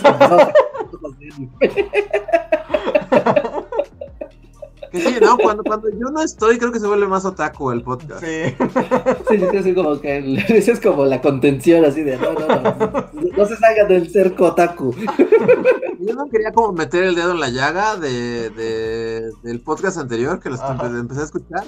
Pero no, hija, hasta yo me acuerdo de la monita que te dio Andrés. O ¿Verdad? sea, sí, no mames, con, con pelo negro, ¿no? Y como Ajá. sentadita. Sí, sí, sí. Sí, sí. Estuvo en tu escritorio años. Pues no me lo habrán robado entonces, yo no lo encuentro y es como, ¿por qué no, no lo vi? Yo, yo me sentí muy herido que no recordaba. Y todavía me dijera, a mí no me trajiste nada. Sí, No, no, sí, yo también, o sea, sentí ese momento de "Richard, ¿qué pedo? Estaba ahí. Era una monita como de pelo negro con, con como vestida de gris, ¿no? Ajá, como con uniforme Sí. escolar de gris, era Homura, sí. Ajá, ¿No lo habrán robado Estaba entonces? sentadita y era como chili, o sea, sí, Ricardo. sí, yo, yo también en el podcast fue así como grité así de ¿qué pedo? No, discúlpame Andrés, soy el peor amigo. El peor amigo posible. Ya de como, no, sí, sí, estoy seguro. Porque además te digo que les busqué a cada uno algo otaku, pero que cubriera sus perfiles. Sí, sí, sí, sí. Sí, Pero me ahora acuerdo, me era un pregunto, Honda, ¿dónde quedó una Rey, Una, sí, una azúcar. A, a Re- a Antonio le dio una Ah, azúcar. sí, una azúcar y, Y la de. y la morrita, ¿eh? Sí, sí, Ajá. no, no quería meter más el dedo en la llaga, pero fue un momento en el que lo estaba escuchando y, y- y quise como estar en ese momento. yo estuve ahí, yo lo presencié. Aunque se le perdona a Reja porque como nos recuerdan aquí en el chat, dicen, bueno, recuerden que una vez Reja olvidó el nombre de Antonio en, en un podcast. Bueno, sí, buen punto. Tú, ese güey, Tú, oye, el con el que has trabajado ocho años. ese sujeto. ¿Y qué clase de Dante? ¿Tú cómo te llamas? Bueno, bueno, gran punto. Gracias por. Es como una defensa muy rara, pero funciona como defensa. Pero sí, noté también que en mi ausencia el podcast se vuelve como Otakulandia. Y es así como, "Oh, Y justo, puede ser un buen giro para el podcast. y justo llegaste mientras había conversación otaku. Estaba... Ah, en- en- Pueden continuar con el podcast. Solo estaba en medio de un rant diciendo de que lo más horrible es cuando meten CGI a un anime, porque el CGI hace ver horrible cuando la animación tradicional es mil veces superior. Sí, pero ya hay muchos que lo hacen, ¿no? Sí, pero ¿No? son pocos los que lo logran bien. Es que justo les hablaba ahorita de uno de gimnastas que se ve interesante, pero cuando hacen las rutinas gimnásticas es CGI y se ven súper robóticos. Y es así como, no inventes, lo que quiero ver es la animación de los cuerpos. O sea, eso es lo interesante de estos eh, animes. Por ejemplo, hay uno que es muy bueno, también recomendado, de voleibol que se llama Haikyuu. Y además de que es muy buen podcast, digo muy buen podcast, muy buen anime, eh, las animaciones de cómo juegan voleibol es así impresionante. Es como, wow, así no se ve en la vida real. Como, "Wow, eso es el voleibol increíble. Voy a suscribirme ahora mismo. Exacto. Y todos los que hemos visto Haikyuu, vamos a buscar videos de YouTube de boli, así como, wow, qué épico es el boli. Y ya lo ves así como, "Mm, no se ve tan épico.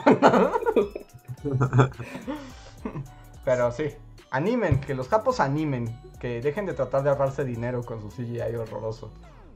Pero no es como un Sí, paso natural, como Sí, hacer uso del 3D para...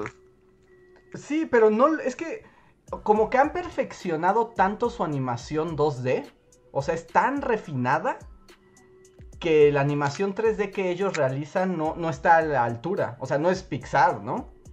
Porque además también la idea, cuando hacen eso, es que les salga más barato. Sí, pues sí. Muchas veces eso funciona bien cuando, por ejemplo, cuando son entornos. O sea, mira, mientras que no sean personajes, todo funciona bien. porque pueden hacer así como de, ah, pues giros en 360 de ciudades, de entornos, de naves, ¿no? De objetos, y sí funciona. Y es como, o incluso cuando hay peleas, que hacen como esta técnica híbrida, ¿no? De, por ejemplo, ¿no? Va un personaje bidimensional corriendo, ¿no? Pa, pa, pa, pa, pa, pa, pa. Pero al mismo tiempo, con, con, con gráficos en 3D, hay elementos girando, transformando colores, o arrojando poderes y luces y efectos, y ahí funciona muy bien. Pero si tú involucras al personaje en CGI, ¿no? Ahí no, no sé. Es como, no sé, en los videojuegos, cuando son videojuegos de anime y los hacen, o sea, los vuelven tridimensionales.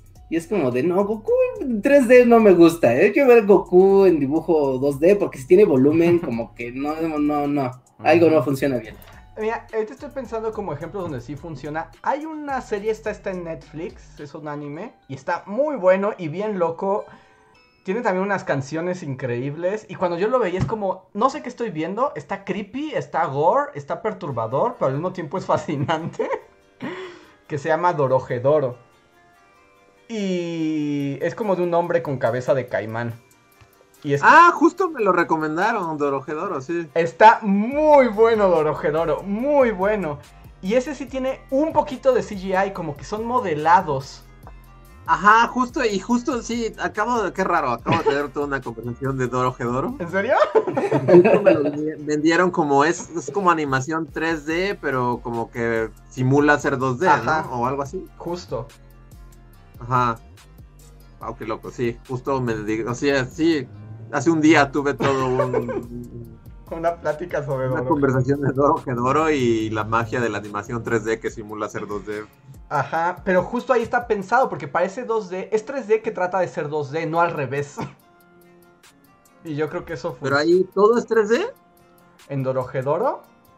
Ajá. Mm, creo que los escenarios son pintados. O sea, los escenarios sí son como 2D. Son los personajes los que son 3D. Ok. Eh, está muy interesante y se las recomiendo a ustedes también. A ver si eh, conseguimos que Luis vea otro anime. Pero Dorojedoro está muy bueno y está muy raro. Sí, justo me dijeron, hombre, cabeza de caimán, la animación 3D que simula ser 2D. Ujú. Pero ahorita que lo estoy viendo, o sea, estoy como, ahorita ya lo puse y así, pero, pero parece todo dibujado, como... Pero no, son modelos 3D. ¿Sí son modelos 3D? Sí. Wow. Sí, no, está muy impresionante. Dorojedoro es una buena. e- Es un buen ejemplo de que sí se puede hacer. Y tiene, les digo, tiene unos endings fabulosos. Porque además solo tiene 12 capítulos y tiene 4 endings. Los endings son la canción final con... Ajá. Y están muy buenos los endings también. Porque además los hizo una sola banda. De hecho, hicieron un solo disco para toda la música de Dorojedoro. Que es así como medio post cyberpunk apocalíptico, pero feliz japonés. Está muy bueno. Vean Dorojedoro. Y escuchen los endings. Wow. y Sí, es así como que... Andrés es- tiene el pulso de- del anime, así. Ya, eso. Wow. No, justo a, a- Antier fue así de, de, de- así de banda juvenil, fue así de, "De- déjame decirte de Doro Gedoro. Y en mi mente es así como Andrés habla de Doro Gedoro y así como corte A. Así de claro, tengo toda una disertación sobre Dorohedoro. ahí sí estoy. Wow. En el anime sí, todavía estoy con la chaviza. O sea, todavía Sí, no no. mames, sí, ya lo acabo de ver así en tiempo real. Sí, sí, voy así en la temporada al día. No, no, todavía no llego al punto de Dragon Ball y los caballeros del Zodiaco. Ese era el anime de verdad. ¿Y solo es una temporada de Doro Gedoro? Sí, queda inconclusa. Se supone que van a salir nuevas, pero ahorita solo hay 12 episodios y ya. Pero los vale, ¿eh? Vale cada segundo esa locura porque te vuelve el cerebro. Ok, ok, ok. Ok. Wow. A ver, Marco Cuarto dice, aprovechando, ¿cuál es su niña Madoka favorita? Y voto por la nueva sección, Bull inventa canciones de anime. Ah, también inventamos canciones de anime. Yo, Sí, mi favorita no- es la que Reinhardt no recuerda. Homura. Nomura, sí.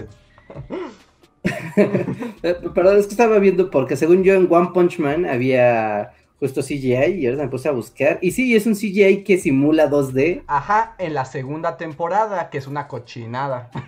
Pero las animaciones de las peleas están bien padres. Pero están mejores de la primera, que son según yo. Ah, sí, o sea, sí, sí, pero yo me acordaba así como de si eso se veía como CGI. Y sí, sí, sí, sí. Y eso luego funciona bien, o sea, se ve bien porque no trata de ser. O sea, no te saca, no te saca de la inmersión. Ujú. Wow, One Punch Man. ¿Tu Reinhardt, niña Madoka favorita? Mm... Claro, no, no, veo el no. nombre de todas, porque si no la voy a, lo voy a... A mí realmente la que más me gusta es Madoka. Ahí sí, es como esas donde el protagonista es la que más me gusta. Mm, Ah, Sayaka, tal vez. ¿Sayaka es la roja? No, el azul. ¡La azul! Sí, es como de, ah, mira, qué ¡Es la peor elección! Pero tiene un drama humano así de, ay, esto va a terminar muy mal, tú vas a terminar, pero bien muerta. Es la morra más nefasta del planeta. Basta, nada más se vuelve loquita. Es la morra más nefasta. Al poder le cae muy mal a esa morra. Ciertamente es el poder lo peor que le pudo pasar. No, si yo tendría que votar por una. Bueno, es que no es una de las chicas, pero por la mamá de Madoke, La mamá de Madoka. es como muy chistosa la señora. Es como de, wow, eso es una gran mamá de- del mundo del anime. Hay buenas mamás en el mundo del anime. Sí, es como la mamá de Madoka, ya tiene mi like. A ver, siguiente super chat es de Slim Ortiz. Que dice, a mi esposa no le gusta mucho que los escuche, pero si le mando saludos y lo escucha se pone feliz. Así que mi recomendación es pedir saludos por super chat y harán feliz a su pareja. Saludos, saludos esposa de Slim. Saludos, esposa Slim. Como que sí ha sido una constante, ¿no? Como que mucha gente nos odia. Pero también, pero acuérdate que ya recibimos otros donde decían que unimos amores y fuimos lo mejor que dejaron. Los ex. A ver, el siguiente es de Jonathan que dice, ¿ya vieron Wonder Egg Priority? El episodio final se estrena el 29. Es otro anime, no, pero ya lo tengo en lista también. También dicen que está rompedor. Pero que es como de terror, creo. Yo ver, solo googleo y veo que todo es muy colorido y feliz. ¿En serio Sí. esto es de terror? Creo que es de terror, creo. Todavía no lo veo. Ya lo, ya lo marqué así como de ver. Wow, pero esto sí está como de. Esto es anime contemporáneo, ¿no? Eh, está Entonces, ahorita en Está emisión. hiperestilizado esto. Sí, está en emisión ahorita, todavía no acaba. Wow, están increíbles los dibujos. Sí, y se ve muy bonito. También lo tengo marcadísimo. Ah, Jeremy Slater nos dice, las pelis de Monogatari series tienen buena animación. Son del estudio de Madoka. Y la animación en general es buena. El est- la animación es IMO. Creo que yo no he visto Monogatari, que también preguntaron en el podcast pasado. Y Camp Himmel es el último super chat, yo creo que de la noche, que dice: Luis, ¿qué tal las heridas de guerra de cazar osos, la recolección y esas cosas? Te extrañamos. Super chat para que Luis vea Dorojedoro y Madoka, porque ya escucho el podcast anterior. Saludos, chicos. Pues la, la casa, la cacería de osos creo que en realidad se traduce a Luis no tiene un refri. este, y ha sido toda una cuesta. ¿Hab- ¿Hablé de eso en algún podcast? No, ¿verdad? Eh, No. no me acuerdo si en el poscotorreo alcanzó a salir algo, pero creo que no. Este, sí, o sea, pues tuve un rato sin refri. Y este, ahorita ha sido como todo un quest. Me prestaron uno, pero a la vez unos amigos están tratando de arreglar el que está descompuesto. Entonces ahorita fue una pieza, pero a la vez fue como el día de la tormenta, así. Que no sé si en Ciudad Cochinota también está lloviendo, así como. Muy, muy, muy pesado. Cayó una tormenta súper pasadísima de lanza. Entonces, sí, no, realmente ha sido la semana de, oh Dios mío, la refrigeración. Es un gran valoraste ese invento. Y es muy importante. No, porque sí, o sea, realmente, o sea, no me quiero extender en esto, pero, pero todo se echa a perder así como en ¿Sí? cuestión de Sí, minutos. uno- o sea, Es la fragilidad de tener, no sé, carne sin refrigerar Adiós. Sí, no, Haces un guisado, se enfría, al otro día pff, lleno de espuma, así de "Ah, mátame. Yo ingenuamente dejé un arroz ahí que dije, ah, pues el arroz ahí en, bien tapadito, no pasa nada, en un día va a estar bien. Y al día siguiente, así de, voy por el arroz y está, o sea, salen hilos como si tuviera pegamento. Así de, de claramente esto no está bien, ¿no? Igual dejé unas tortillas ahí, así de, ah, pues tortillas, es harina, no pasa nada. Y en cuanto las levanté, así, pinches hongos, manchas azules y rojas. O sea, todo, todo, todo caduca como en cuestión de minutos. Y es que además No. estás en un lugar extremadamente húmedo. Y también es la humedad, está muy cabrona. Ujú. Ya hoy por fin fue como todo un día de, ya tengo un refri, ya puedo como comprar alimentos. Porque literal así de llevaba una semana comprando, no más bien tomando café sin leche, porque pues Ujú. leche, Ajá, leche, ya tenía vida propia. cualquier cosa, así como mantequilla, leche, cualquier vegetal, este, todo. O sea, realmente llevaba una semana comiendo papas y plátano y, y café sin leche. Y hasta ahorita ya lo resolví. Bueno, sí, pues ya, ya lo resolví. O sea, ahorita ya tienes un refri. Tengo un refri pequeño, pero ahí está. Y sí, no, ha sido, ha sido un, ver- verdaderamente te hace apreciar así como la magia de la refrigeración. Es como, Sí, no. Algún día habría que hacer un video, pero la refrigeración cambió el mundo. porque también te pones a pensar, exacto. O sea, yo sí me, así en onda bully, sí te pones a pensar así de, bueno, ¿y antes qué hacían? O sea, de que matabas a la vaca a que te la comías, ¿qué te, o sea, o, o Pues las alabas, ¿no? Las alabas la salabas, Le ponen, la salabas. echabas sal a lo loco. o la atascabas con especias que también medio la conservan.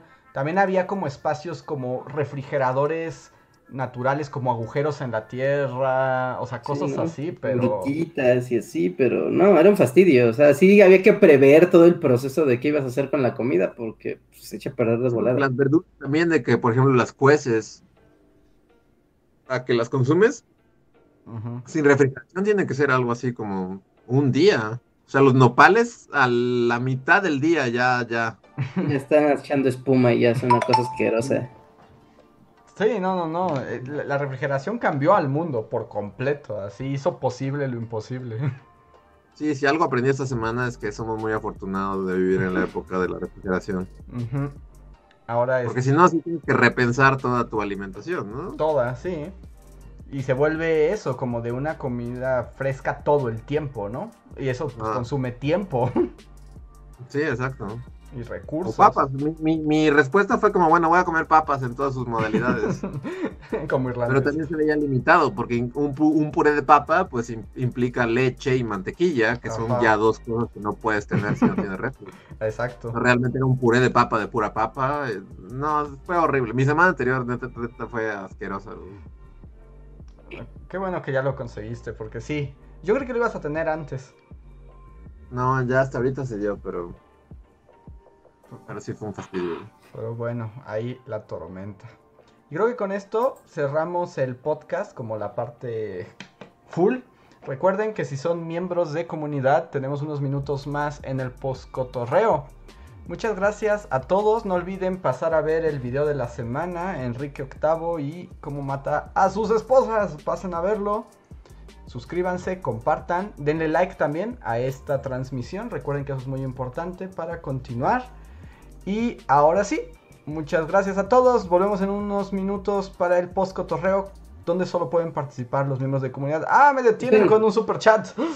Y esperen, esperen, esperen también. Algo súper rápido. Gente, también eh, extendemos, seguimos, sigue vigente la promoción de si quieren cortesías para Talentland y son miembros de comunidad, manden un correo a bullymagnets.gmail.com solo diciéndonos quiero ir a Talentland y su usuario de YouTube, ¿no? Si son miembros de comunidad, de si son miembros del canal Bully Podcast, Cualquier o nivel. de cualquier nivel, sí, cualquier nivel, o son miembros de Patreon, ¿no? De Bully Magnets, igual de cualquier nivel, solo escríbanos a bullymagnets.gmail.com diciendo quiero ir a Talentland y nosotros ya, y, y su usuario de Patreon o de miembro de comunidad de Bully Podcast, y con eso les haremos llegar una invitación, todavía ya les, todavía les estamos escribiendo de regreso, solo mándenos el correo, ya les escribiremos. Y con eso se ganan una entrada porque vamos a tener conferencia allí y van a poder verla y es para toda la comunidad, pero pues, hay que pagar, pero pueden no pagar si participan. Y hoy creo que el siguiente podcast ya les decimos la dinámica para toda la, comunidad en general. Así que miembros de comunidad de Patreons aprovechen. Beneficios. Y llegó un encore que dice de Torimacio que dice, llego a poner orden, ya estamos muy otakus, dice, pero pregunta, ¿cuál es el opening favorito de Luis? Es como muy basic bitch, así de... pero, o sea, es, es muy bueno, siento. O sea, legítimamente el, intro de Evangelion es como. Ah, es buenísimo. Es bueno. la canción es excelente y nunca se va de mi cerebro. Así solo con pensarla ya se va a quedar ahí tres días. No, sí, sí es válido, es muy buena. Es muy buen este opening. Sí, los clásicos. como los clásicos todos los openings es como engañoso, ¿no? Porque todo es como. Y luego ya es Shinji sufriendo. ¡Depresión crónica! Conflictos existenciales, confusión.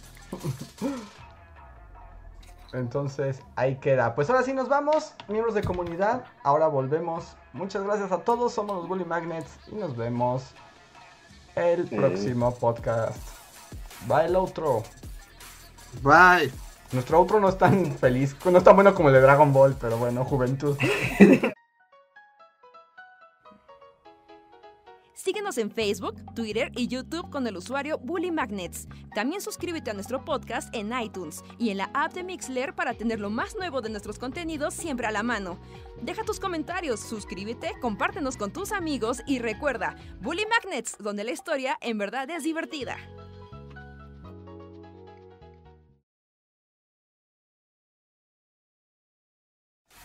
Ya volvimos. y déjenme, porque tengo una música atrás como japonesa, hip hop, enka. Siento que voy a pelear así. Hasta allá. ¿Alguien vio? Ya me voy a callar con lo otaku, pero ¿alguna vez alguien vio Afro Samurai? Ah, sí, claro. Era una película, ¿no? no era una serie, era una película. Era una película que era como muy extraña, pero ese era su chiste. Porque peleaba con un oso. Un oso como robot, ¿no? Ajá. Y no sabías por qué, pero estaba bien padre ver a un samurái con un afro peleando en la lluvia con un oso mecánico.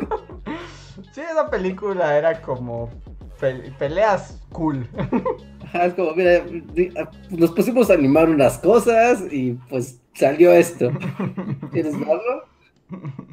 Sí, sí, sí. Pero tuvo su momento Afro Samurai, ¿no? Sí tuvo como su, su merchandise y todo. Tiene uno de los peores videojuegos jamás hechos. Y no es una opinión, es una opinión general documentada. ¿Documentada? Ajá, sí, sí, sí, sí, está documentado que el juego de Afro Samurai literal devolvió el dinero a la gente que compró el juego. Ah, tan malo era. Sí, o sea, hubo devoluciones de dinero. Fue de los primeros juegos que hubo devoluciones de dinero. Wow, no, Así de malo. Así de malo. A ver, tenemos. ¿Quiénes están aquí de los miembros? Está Rana Verde Azul, está Alejandro Puga, Jorge Reza, José Antonio Martínez que dice: Buenísima Afro Samurai. El oso era su amigo de la infancia. Ajá, sí, tenía una historia, pero no importaba, era un oso. La verdad es que eh, Afro Samurai la historia no importaba. Tenía una escena que estaban en una. Um, pues sí, como en una villita. Ajá, como un Y empezaban. ¿Cómo? El del festival, como de unos Ajá, en el festival, ajá. Estaba bien padre, como, wow. Sí, estaba muy interesante. Ah, pues sí, he visto el oso. Sí, justo, sí he visto el oso en como arte de, en Instagram. Sí, es que como que se, como que estéticamente, eh, o sea, como que tuvo mucho impacto, ¿no? Ah. A ver, el oso, ya no me acuerdo, lo estoy buscando. Ah, sí, claro, claro, el oso ahí. Sí, es Afro Samurai, es como, oh, ok. Sí, ¿no? Eh, pues era una película. Y luego como que luego hubo como una ova y algo así, pero como que ya no pegó. Fue algo muy de su momento. Ajá, fue algo repentino que fue una pequeña moda pasajera. Del 2007. Y sí, mira, cuando me, recomienda el anime de viejitos como Helsing, Trigun y Samurai X, sí, ya es de otra época. Sí, no, esto ya es otra época. Sí, Samurai X, eso sí, ya es está clásico de clásicos, pero sí, ya es otra época. Sí, sí, sin duda. Em, está también aquí Camp Himmel, Jeremy Slater, Daniel Gaitán, Marco Cuarto, Isaac Said, que dice, hoy quiero contarles que después de un día de grabación he terminado un cover del solo de Hotel California. Me matarán los calamares del copyright, pero lo curioso es que me es fácil editar en mi teléfono que en mi computadora. Me es más fácil editar en mi teléfono que en mi computadora. Órale. Órale. No, pues sí, ya son poderes de la juventud. Sí, pues sí. Sí, ¿y qué usas para editar en el celular? ¿Así? El- no sé, el Premiere de celular o qué? O así, nada más con la pura recortadora, así, más cortando clips. También están aquí Ricardo Saúl, Oskix3 y Rana Verde Azul que nos pregunta si preferimos Sailor Moon o Guerreras Mágicas. Mm, No sé, porque yo me acuerdo que era muy épico Guerreras Mágicas, pero estaba muy chico y sé que tenían robots y era padre, pero no, no sé, no lo tengo muy claro.